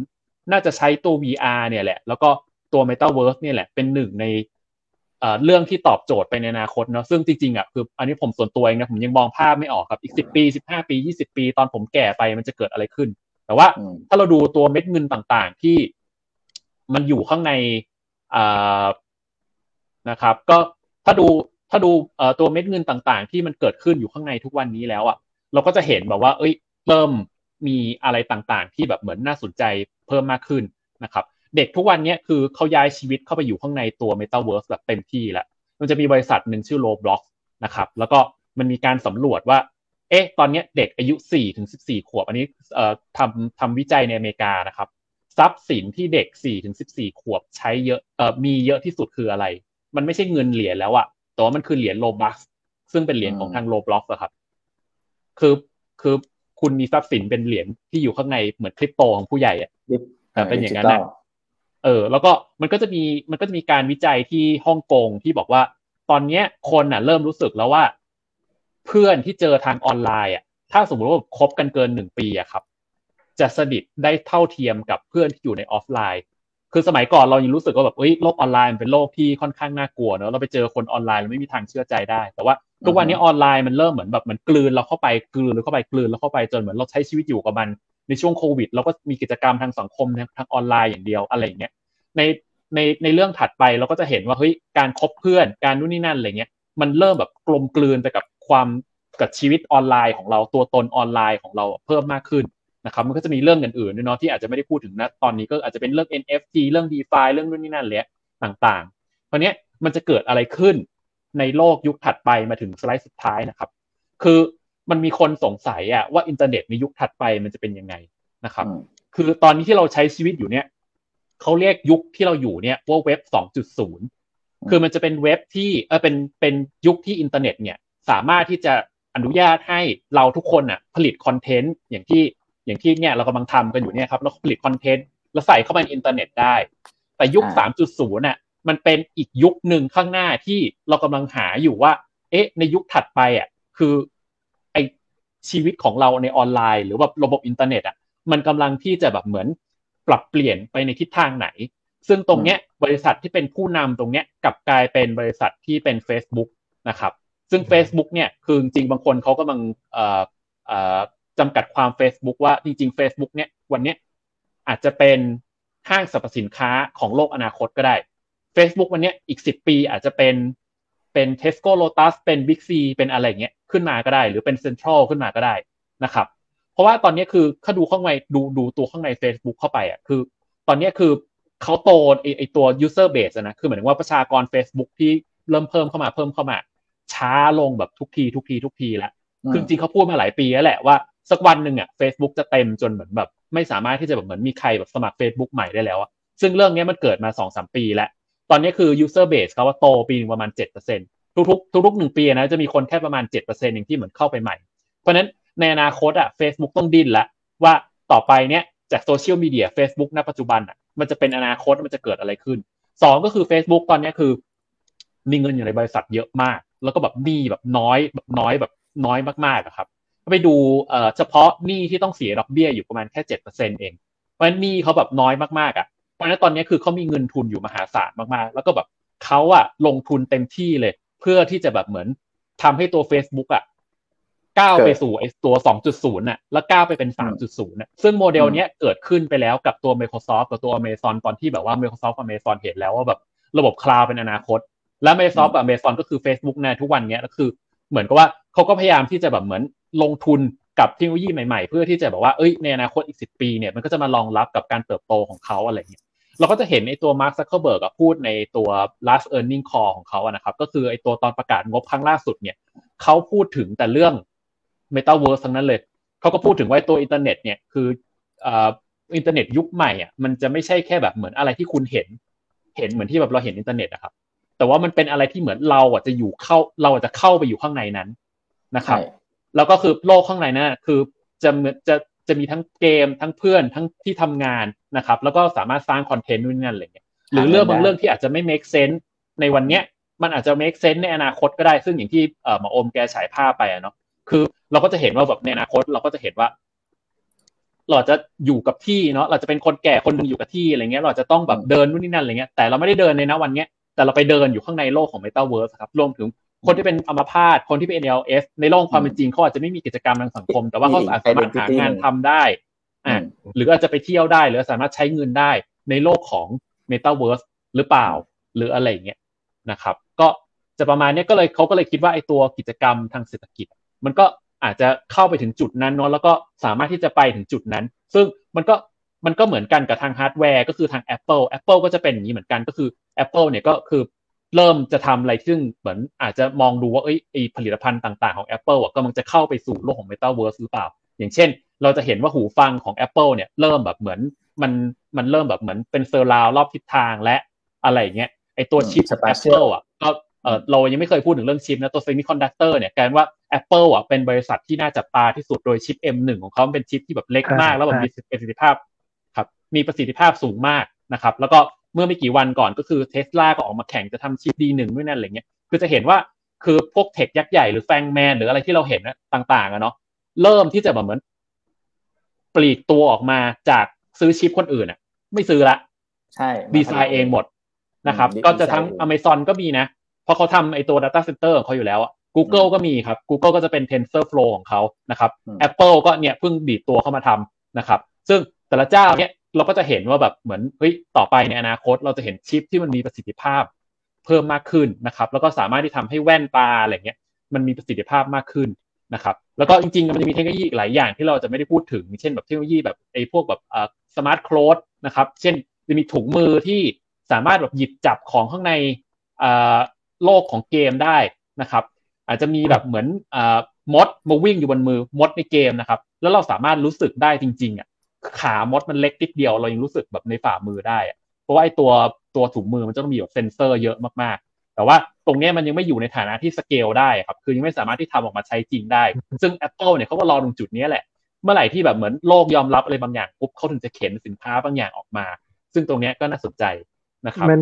มันมีอยู่สองสามตัวนะบอมก็คือว่ามันรอตัวชิปเซตตัวที่เป็น High Quality อะ อ่อตัวตัวระดับอันแล้วก็ตัวโครงสร้างพื้นฐานของไอ้ตัวระบบอินเทอร์เน็ตอะซึ่งซึ่งวันเนี้ยมันมันยังรองรับไอ้พวกข้อมูลขนาดใหญ่ตรงเนี้ยไม่ได้นะ อย่างอย่างกรณีของเนี่ยผมไปใช้ไอ้ตัวกล้องที่วันนั้นหมอโอมาไปนั่งเล่นปั๊บหนึ่งอะไอ้ของ Sony Sony S อ่าตัวตัว S อะนะฮะที่เป็นตัวถ่ายอะแล้วมันมันมันเกือบได้ 8K อะปัญหาคืออะไรไหมผมมามาทำรูปบนบนระบบของ Intel อะ ทำไม่ได้ แต่ต้องทำได้บนตัวระบบของชิปของของ Apple นะครับ อันเนี้ยปรากฏว่าเพราะว่ามันมันมีช่วงช่วงหลอกหนึ่งอะมันมันไม่สามารถจะใช้กับกับชิปของ Intel ได้ ต้องมาใช้กับของ Apple แล้วปรากฏว่าตอนเนี้ยอย่างของ Facebook เองอะถ้าถ้าเราดูพอดีวันนั้นผมดูในในเอ่อคอลเล t ชันอะเอ่อของของแคนาดานะฮะเขาเขามาเปิดตัว พอดีเรายังไม่ได้มีโอกาสเจอกันผมเลยยังไม่ได้แชร์เรื่องนี้ให้ฟังก็คือว่าเอ่อเมื่อกี้ ที่บอมเล่าเนี่ยมันคือเข้าไปในออฟฟิศหรือใน store ที่อยู่ใน Metaverse ถูกไหมแต่มันจะมีฝั่งที่เขาเรียกว่าสร้างอีโค y ิสเต็มที่เป็นระบบของมันน่ะคือถ้าใครทำ Metaverse เนี่ยสิ่งหนึ่งที่คุณจะต้องทำเลยคือคุณจะต้องมีมีคอยเป็นของตัวเอง แล้วคอยอะจะต้องเป็น stable coin หรือเป็น ตัวที่มี value ซึ่งมันจะแยกกันเลยนะ ตัวที่เป็น value ก็จะเป็นอันหนึ่ง แล้วก็ตัวที่เป็น stable อันหนึ่ง ก็คือเหตุผลที่ว่าทำไม Facebook ถึงทำตัวเดียมออกมา ไอ้ไอ้ตัวเดียมมันก็คือจะไป connect กับไอ้ตัว currency ทั่วโลก แต่เขาก็อยู่ใน ecosystem ของพวกเขาอย่างเดียวถูกนะ ถ้าอย่างกรณีของพวกบริษัทเกม ตอนนี้ก็พยายามทำคริปโตเป็นของตัวเองเพราะไม่งั้นน่ะถ้าเขาไปใช้ระบบของ Google อะเขาต้องจ่ายค่าคอมให้ Google ประมาณ 30%น่ะ นะเราลองคิดดูดิ30%เปอร์เซ็นเป็นพันพันล้านมันไม่ใช่น้อยนะใช่ไหมครับ แล้วเขาก็นั่งกินไปเลย อันนี้อันที่อันที่ถัดมาก็คือเรื่องของตัว transaction ก็คือเงินที่อยู่ในระบบของ Facebook ที่ไฮไลท์กว่านั้นก็คือว่า Facebook อะสามารถทำระบบ Office Streaming Office ให้ได้คำว่า Streaming Office ก็คือมีแผนกการเงิน มีแผนก PR แผนกโฆษณาทำคอนเทนต์ แล้วก็ทำ Analytics ให้ นะครับอืมซึ่งตรงเนี้ยมันเป็น future เอ่อเป็น feature ที่กำลังเกิดขึ้นในฟังก์ชันของ Facebook อะสังเกตดีหุ้น Facebook ถึงแทบไม่ไม่มีลงเลยอะนะฮะแล้วแล้วยังถ้าหากเขาก้าวกระโดดไปเนี่ยรอโดยรอฟังก์ชันตรงเนี้ยแล้วก็เมื่อกี้ที่ที่บอมยังไม่ได้เล่าอีกเรื่องหนึ่งคือ Facebook ก็ทำแว่นของตัวเองด้วยใช่ไหมที่เรารีเสิร์ชกันเมื่ออาทิตย์ก่อนเนี่ยที่เขาเขามีระบบแว่นแว่นเป็นของตัวเองด้วยที่ซึ่งก็ เดินรอยตาม Microsoft มาหมดเลย เราก็จะเห็นเทคโนโลยีตรงนี้นะครับอืมครับอ่าครับผม อันนี้ก็เอ่อทางส่วนของ Apple เสริมอีกนิดนึงนะครับ ก็จริงๆเรากำลังรออยู่ว่า เอ๊ะ วันไหนก็ตามที่เราจะได้ใส่ใช่เสื้อผ้าแล้วแบบเหมือนเสื้อผ้าสามารถที่จะรู้สึกบางอย่างได้ เช่นแบบรู้สึกถึงลมพัดข้างในเกม หรือข้างในตัว simulation นะนะรู้สึกถึงการเปียกของฝนตกอย่างเงี้ยคือในหลายๆเอ่อตัวพวก futurist ต่างๆ เขาเห็นว่าคนที่จะทำได้คนแรกคือ Apple เหตุผลอืมเพราะว่า Apple อะมีการเก็บไอตัวเซตชีพจรของเราอะผ่านทางตัวนาฬิกาครับอืมเยอะที่สุดครับเลยครับ อ่าแหน่แหน่อืมโชว์เลยนะแล้วก็แล้วก็ก็ต้องเอาเอาไอ้ตรงเนี้ยไปเหมือนแบบว่า apply ดูว่าไอ้ตัวความรู้สึกเปียกของเราอะคือคือจริงๆมนุษย์อะไม่มีตัว receptor ที่แบบรู้สึกว่าเปียก แต่ว่ามันคือการแบบเอ่อหลาย ๆ หลาย ๆ sense มันรวมๆกันมันจะทำให้รู้สึกเปียกได้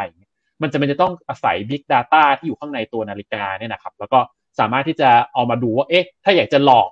ความรู้สึกเราว่าแบบเปียกฝน หรือแบบลมพัดเนี่ยอะไรเงี้ยอืมมันจะต้องเกิดอะไรขึ้น ซึ่งตรงนี้เทสลาก็ทำไปแล้ว มันจะมีเทสลาสูตรเนาะอืมเราก็กำลังรอว่า เอ้ย ถ้าสมมติว่า Apple จะเป็นรายถัดไปที่แบบเหมือนเอาตรงเนี้ย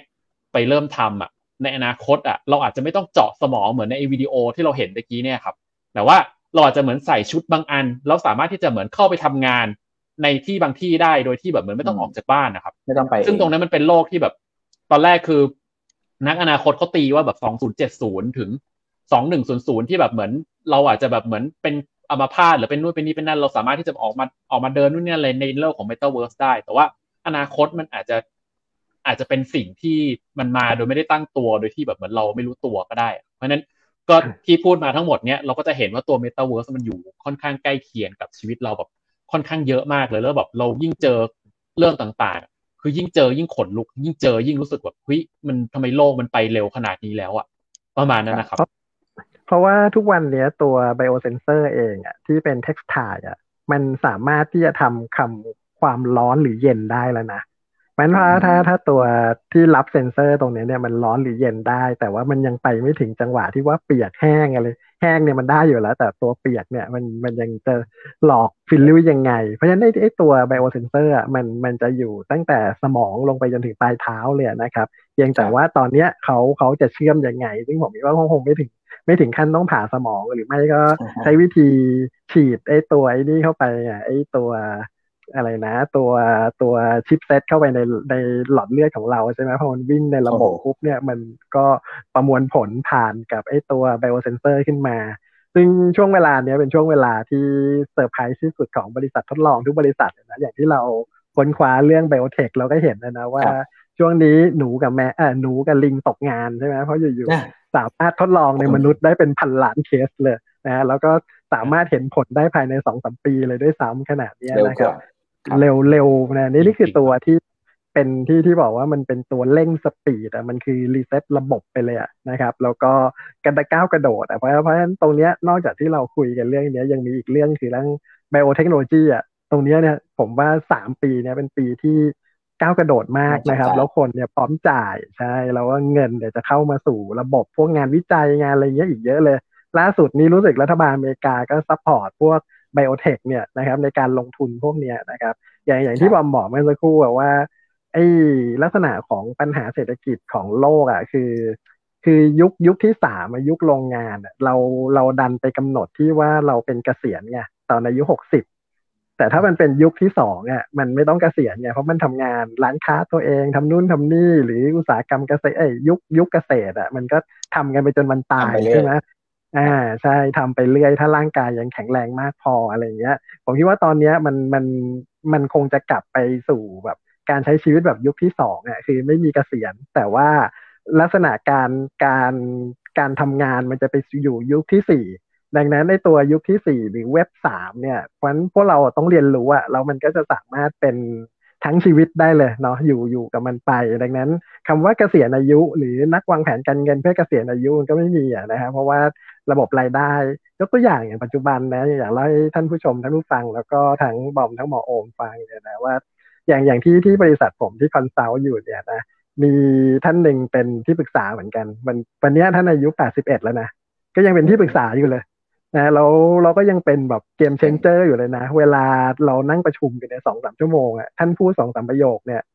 คือคือสรุปที่เราคุยกันมาสองสามชั่วโมงได้เลยอะนะครับอันนี้อายุ80แล้วนะเออมันผมผมจะบอกว่าเนี่ยมันเป็นกำลังใจให้พวกเราว่าถ้าถ้าเราติดขาดคำว่าเอ้ยเกษียณแล้วอยู่บ้านเฉยๆไม่ใช่นะ พอมาสู่เว็บสามหรือยุคอุตสาหกรรมยุคที่สี่อะเรารีบเรียนรู้แล้วก็รีบไปทำใหม่นะอย่างนั้นเพราะฉะนั้นตรงเนี้ยมันมีอะไรให้เราแบบ เล่นสนุกสนานอีกเยอะมากเลยหลังจากนี้นะครับอืมอืมลองอ่าไลฟ์มีอะไรเรียนเสริคมรับอีอากจารไหมย์ใช่ลองไลฟ์เรียนนิ่งคำถามสุดท้ายว่า เรียนเรียนถึงเมื่อไหร่นะ เรียนวันสุดท้ายที่เรายังหายใจอยู่อะนะครับ วันที่เราไม่หายใจก็หยุดเรียนนะไม่ได้แล้วเวลาเรียนแล้วอ่านให้มันเป็นประโยชน์ด้วยนะ อันนี้ก็สิ่งที่พวกเรานะชาวไดโนเทคเนี่ยก็เอาวิจัยข้อมูลอะไรต่างๆ เนี่ยนะครับ มันอาจจะไม่ได้ลึกมากอะไรนะครับ แต่เราก็เป็นส่วนหนึ่งของ กำลังใจในการเปิดโลกให้กับพวกเรานะครับ แล้วก็เนี่ยเราดูง่ายๆนะวันนี้นะ เรานั่งกันสามคนใช่ไหมมีผมมานั่งเป็นประธานในพิธี แล้วก็ไม่ได้ทำอะไรเลยนะฮะพูดแทรกนิดหน่อยอะไรเงี้ยว่าติดขัดนะครับแล้วทุกท่านก็จะเห็นนะว่าทั้งบอมทั้งหมอโอมเนี่ยนะครับ โดยเฉพาะบอมเนี่ยก็จะเป็นคนที่ดูแลระบบถ่ายทอดสดทั้งหมดเลย แล้ววันนี้เป็นวันแรกที่เราเพิ่มอีกสองสามระบบเข้ามานะ ก็นอกจากทำข้อมูลอธิบายแล้วนะครับ แล้วก็ยังยังทำระบบด้วย แล้วเห็นนะว่าสามคนเนี่ยนะสามารถคือจริง ๆ ตัดผมออกไปยังได้เลยนะนะครับทำกันอยู่สองคนเนี่ยแล้วต้องมีความเห็นบ้างครับ ไม่งั้นมันก็จะแบบนะครับไม่ได้ครับเดี๋ยวเราจะหลุดในโคโลกความเป็นจริงเยอะเกินไปครับนะครับ อันนี้ก็เราจะเห็นได้เลยว่ายุคของโลกโลกปัจจุบันที่เราอยู่กันเนี้ย มันก็สามารถทำอะไรได้อีกเยอะแล้วอีก ผมว่าไม่ไม่ไม่น่าเกินสี่ห้าปีเนี้ยเดี๋ยวพวกเรากับท่านผู้ชมเนี่ยก็มาอยู่ในที่ที่เดียวกันได้นะ เราก็ใส่แว่นปุ๊บก็เข้ามา ผมคิดว่าตัว Facebook เนี่ยน่าจะเป็นตัวที่พาพวกเราไปได้ก่อนแหละนะเท่าเท่าที่ดูจากจากปลายฟลายแล้วแต่อย่าง Microsoft เนี่ยเป็นไปได้แต่ว่ามันแพงไปนิดนึงอะนะไอตัวแว่นมันตัวต้องซื้อตอนนี้ก็แสนกว่าบาทเนาะแสนสี่แสนห้านะฮะแต่ยังถามว่ากำลังซื้อได้ไหมผมว่าหลายหลายคนก็ซื้อได้แล้วล่ะ แต่ว่าแว่นของรู้สึก ของ Facebook ถูกกว่าไหม Facebook สองหมื่นกว่าบาทเอาคุณหมื่นสอง12,000ใช่ไหมอ่าใช่ก็ใช้ผมว่าใช้ถ้าชิปตัวเดียวกับที่อยู่ในมือถืออาจารย์นะครับอ่า Snapdragon 8 Snapdragon 865ครับแปดหอันกนี้ห้าเราก็จะเห็นว่าใช่ครับ อันนี้มันจะเป็นของของ Qualcomm เหมือนนะตอนนี้ Qualcomm อะครับคือแบบเหมือน take over ไอ้ตัวเจ้าแว่นทั้งหมดด้วยชิปของเขาไปเลยตอนนี้ในอนาคตอะเราจะเห็นว่าเออถ้าสมมติ Apple ทำล่ะแล้วถ้าสมมติ Google ทำล่ะจะเกิดอะไรขึ้นเนี่ยอะไรเงี้ยเพราะว่าเราก็เริ่มเห็นสัญญาณแล้วแหละว่าพอมัน decoupling นู่นนี่อะไรเงี้ย Qualcomm เริ่มแบบเหมือนสูญเสีย ความสามารถตรงนี้ไปแล้วก็จะมีบริษัทต่างๆ เริ่มเข้ามาขึ้นมาแทนเพราะฉะนั้นพอพอพอมันเกิด economy of scale ปุ๊บเนี่ยมันจะโตแบบก้าวกระโดดเลยนะ พวกเนี้ยแล้วมันจะเร็วมากเลยหลังจากนี้นะครับ โอเค วันนี้ก็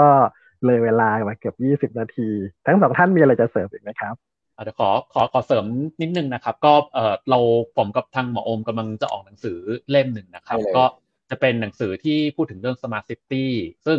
ก่อนตอนแรกอะเรากะว่าเดี๋ยวปลายเดือนสิงหาคมอะเราจะประกาศไปว่าอาจจะมีการเปิดที่สำนักพิมพ์เนี่ยเขาก็จะเหมือนเปิดให้เริ่มเริ่มพ r ออเดอร์แต่ว่าตอนนี้สำนักพิมพ์ก็แจ้งมาว่าอาจจะมีการ delay นิดนึงนู่นนี่นั่นเลยก็คือเนื้อเรื่องที่เราพูดไปทั้งหมดเนี่ยจริงๆ คือบางส่วนมันจะไปอยู่หนังสือชื่อ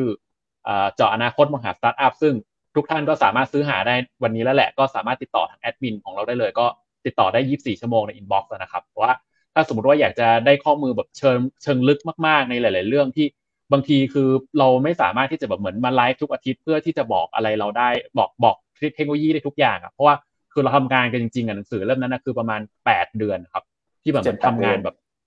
โดยไม่มีวันหยุดด้วยนะแล้วก็แบบถ่ายทอดออกมาเป็นเป็นหนังสืออะครับ ก็อยากจะฝากหนังสือเล่มนี้ไว้ว่าเดี๋ยวอาจจะไม่แน่ใจว่าเมื่อไหร่อาจจะอีกสักอาทิตย์สองอาทิตย์อย่างเงี้ยก็ ใครสนใจเรื่องอะไรที่เหมือนเราคุยกันนู่นนี่นั่นอะไรเงี้ยแล้วก็อยากจะเออเราอาจจะพูดเร็วไปเราอาจจะนู่นนี่นั่นอะไรเงี้ยตัวหนังสือคือเขาจะมีกองคอมเมนต์มาบได้อกด้วยที่มานั่งสกรีน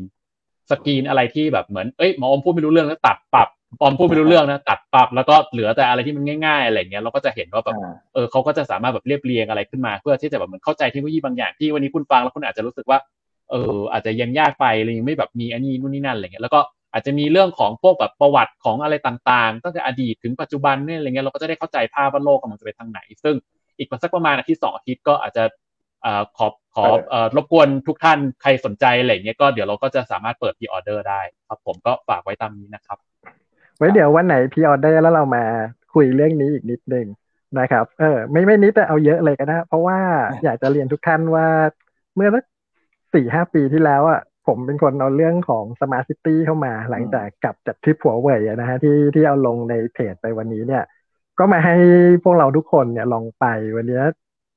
มันเร็วเนาะหมอว่าผ่านมาสามสี่ปีอะทุกอย่างมันครับไปแบบเร็วก้าวกระโดดจากวันที่เราเริ่มต้นที่แบบ โอ้ย วันแรกมันก็ว้าวแล้วนะ วันนี้มันว้าวยิ่งกว่าอีกอะแล้วคือเร็วแล้วไอ้มากคำว่าว้าวนี่มันแบบกำลังอยู่ในโลกของความเป็นจริงที่พวกเรากำลังจะอยู่กันทุกวันนี้เลยนะแล้วแล้วมันแบบเฮ้ย แค่เอื้อมเองเท่านั้นเองนะครับ นี่ก็ก็เป็นข้อมูลจากทั้งสองท่านเนี่ยที่ทำผมว่า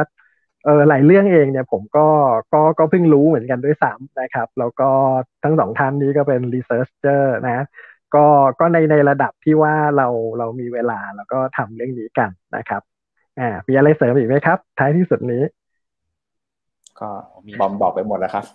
อ่าถ้าไม่มีก็เป็นช่วงสุดท้ายของรายการนะครับ ก็ คอมเมนต์กันมาได้นะครับ ว่าชอบรายการหรือไม่ชอบอะไร แล้วก็เหมือนเดิมนะครับทำเพราะอยากทำแล้วก็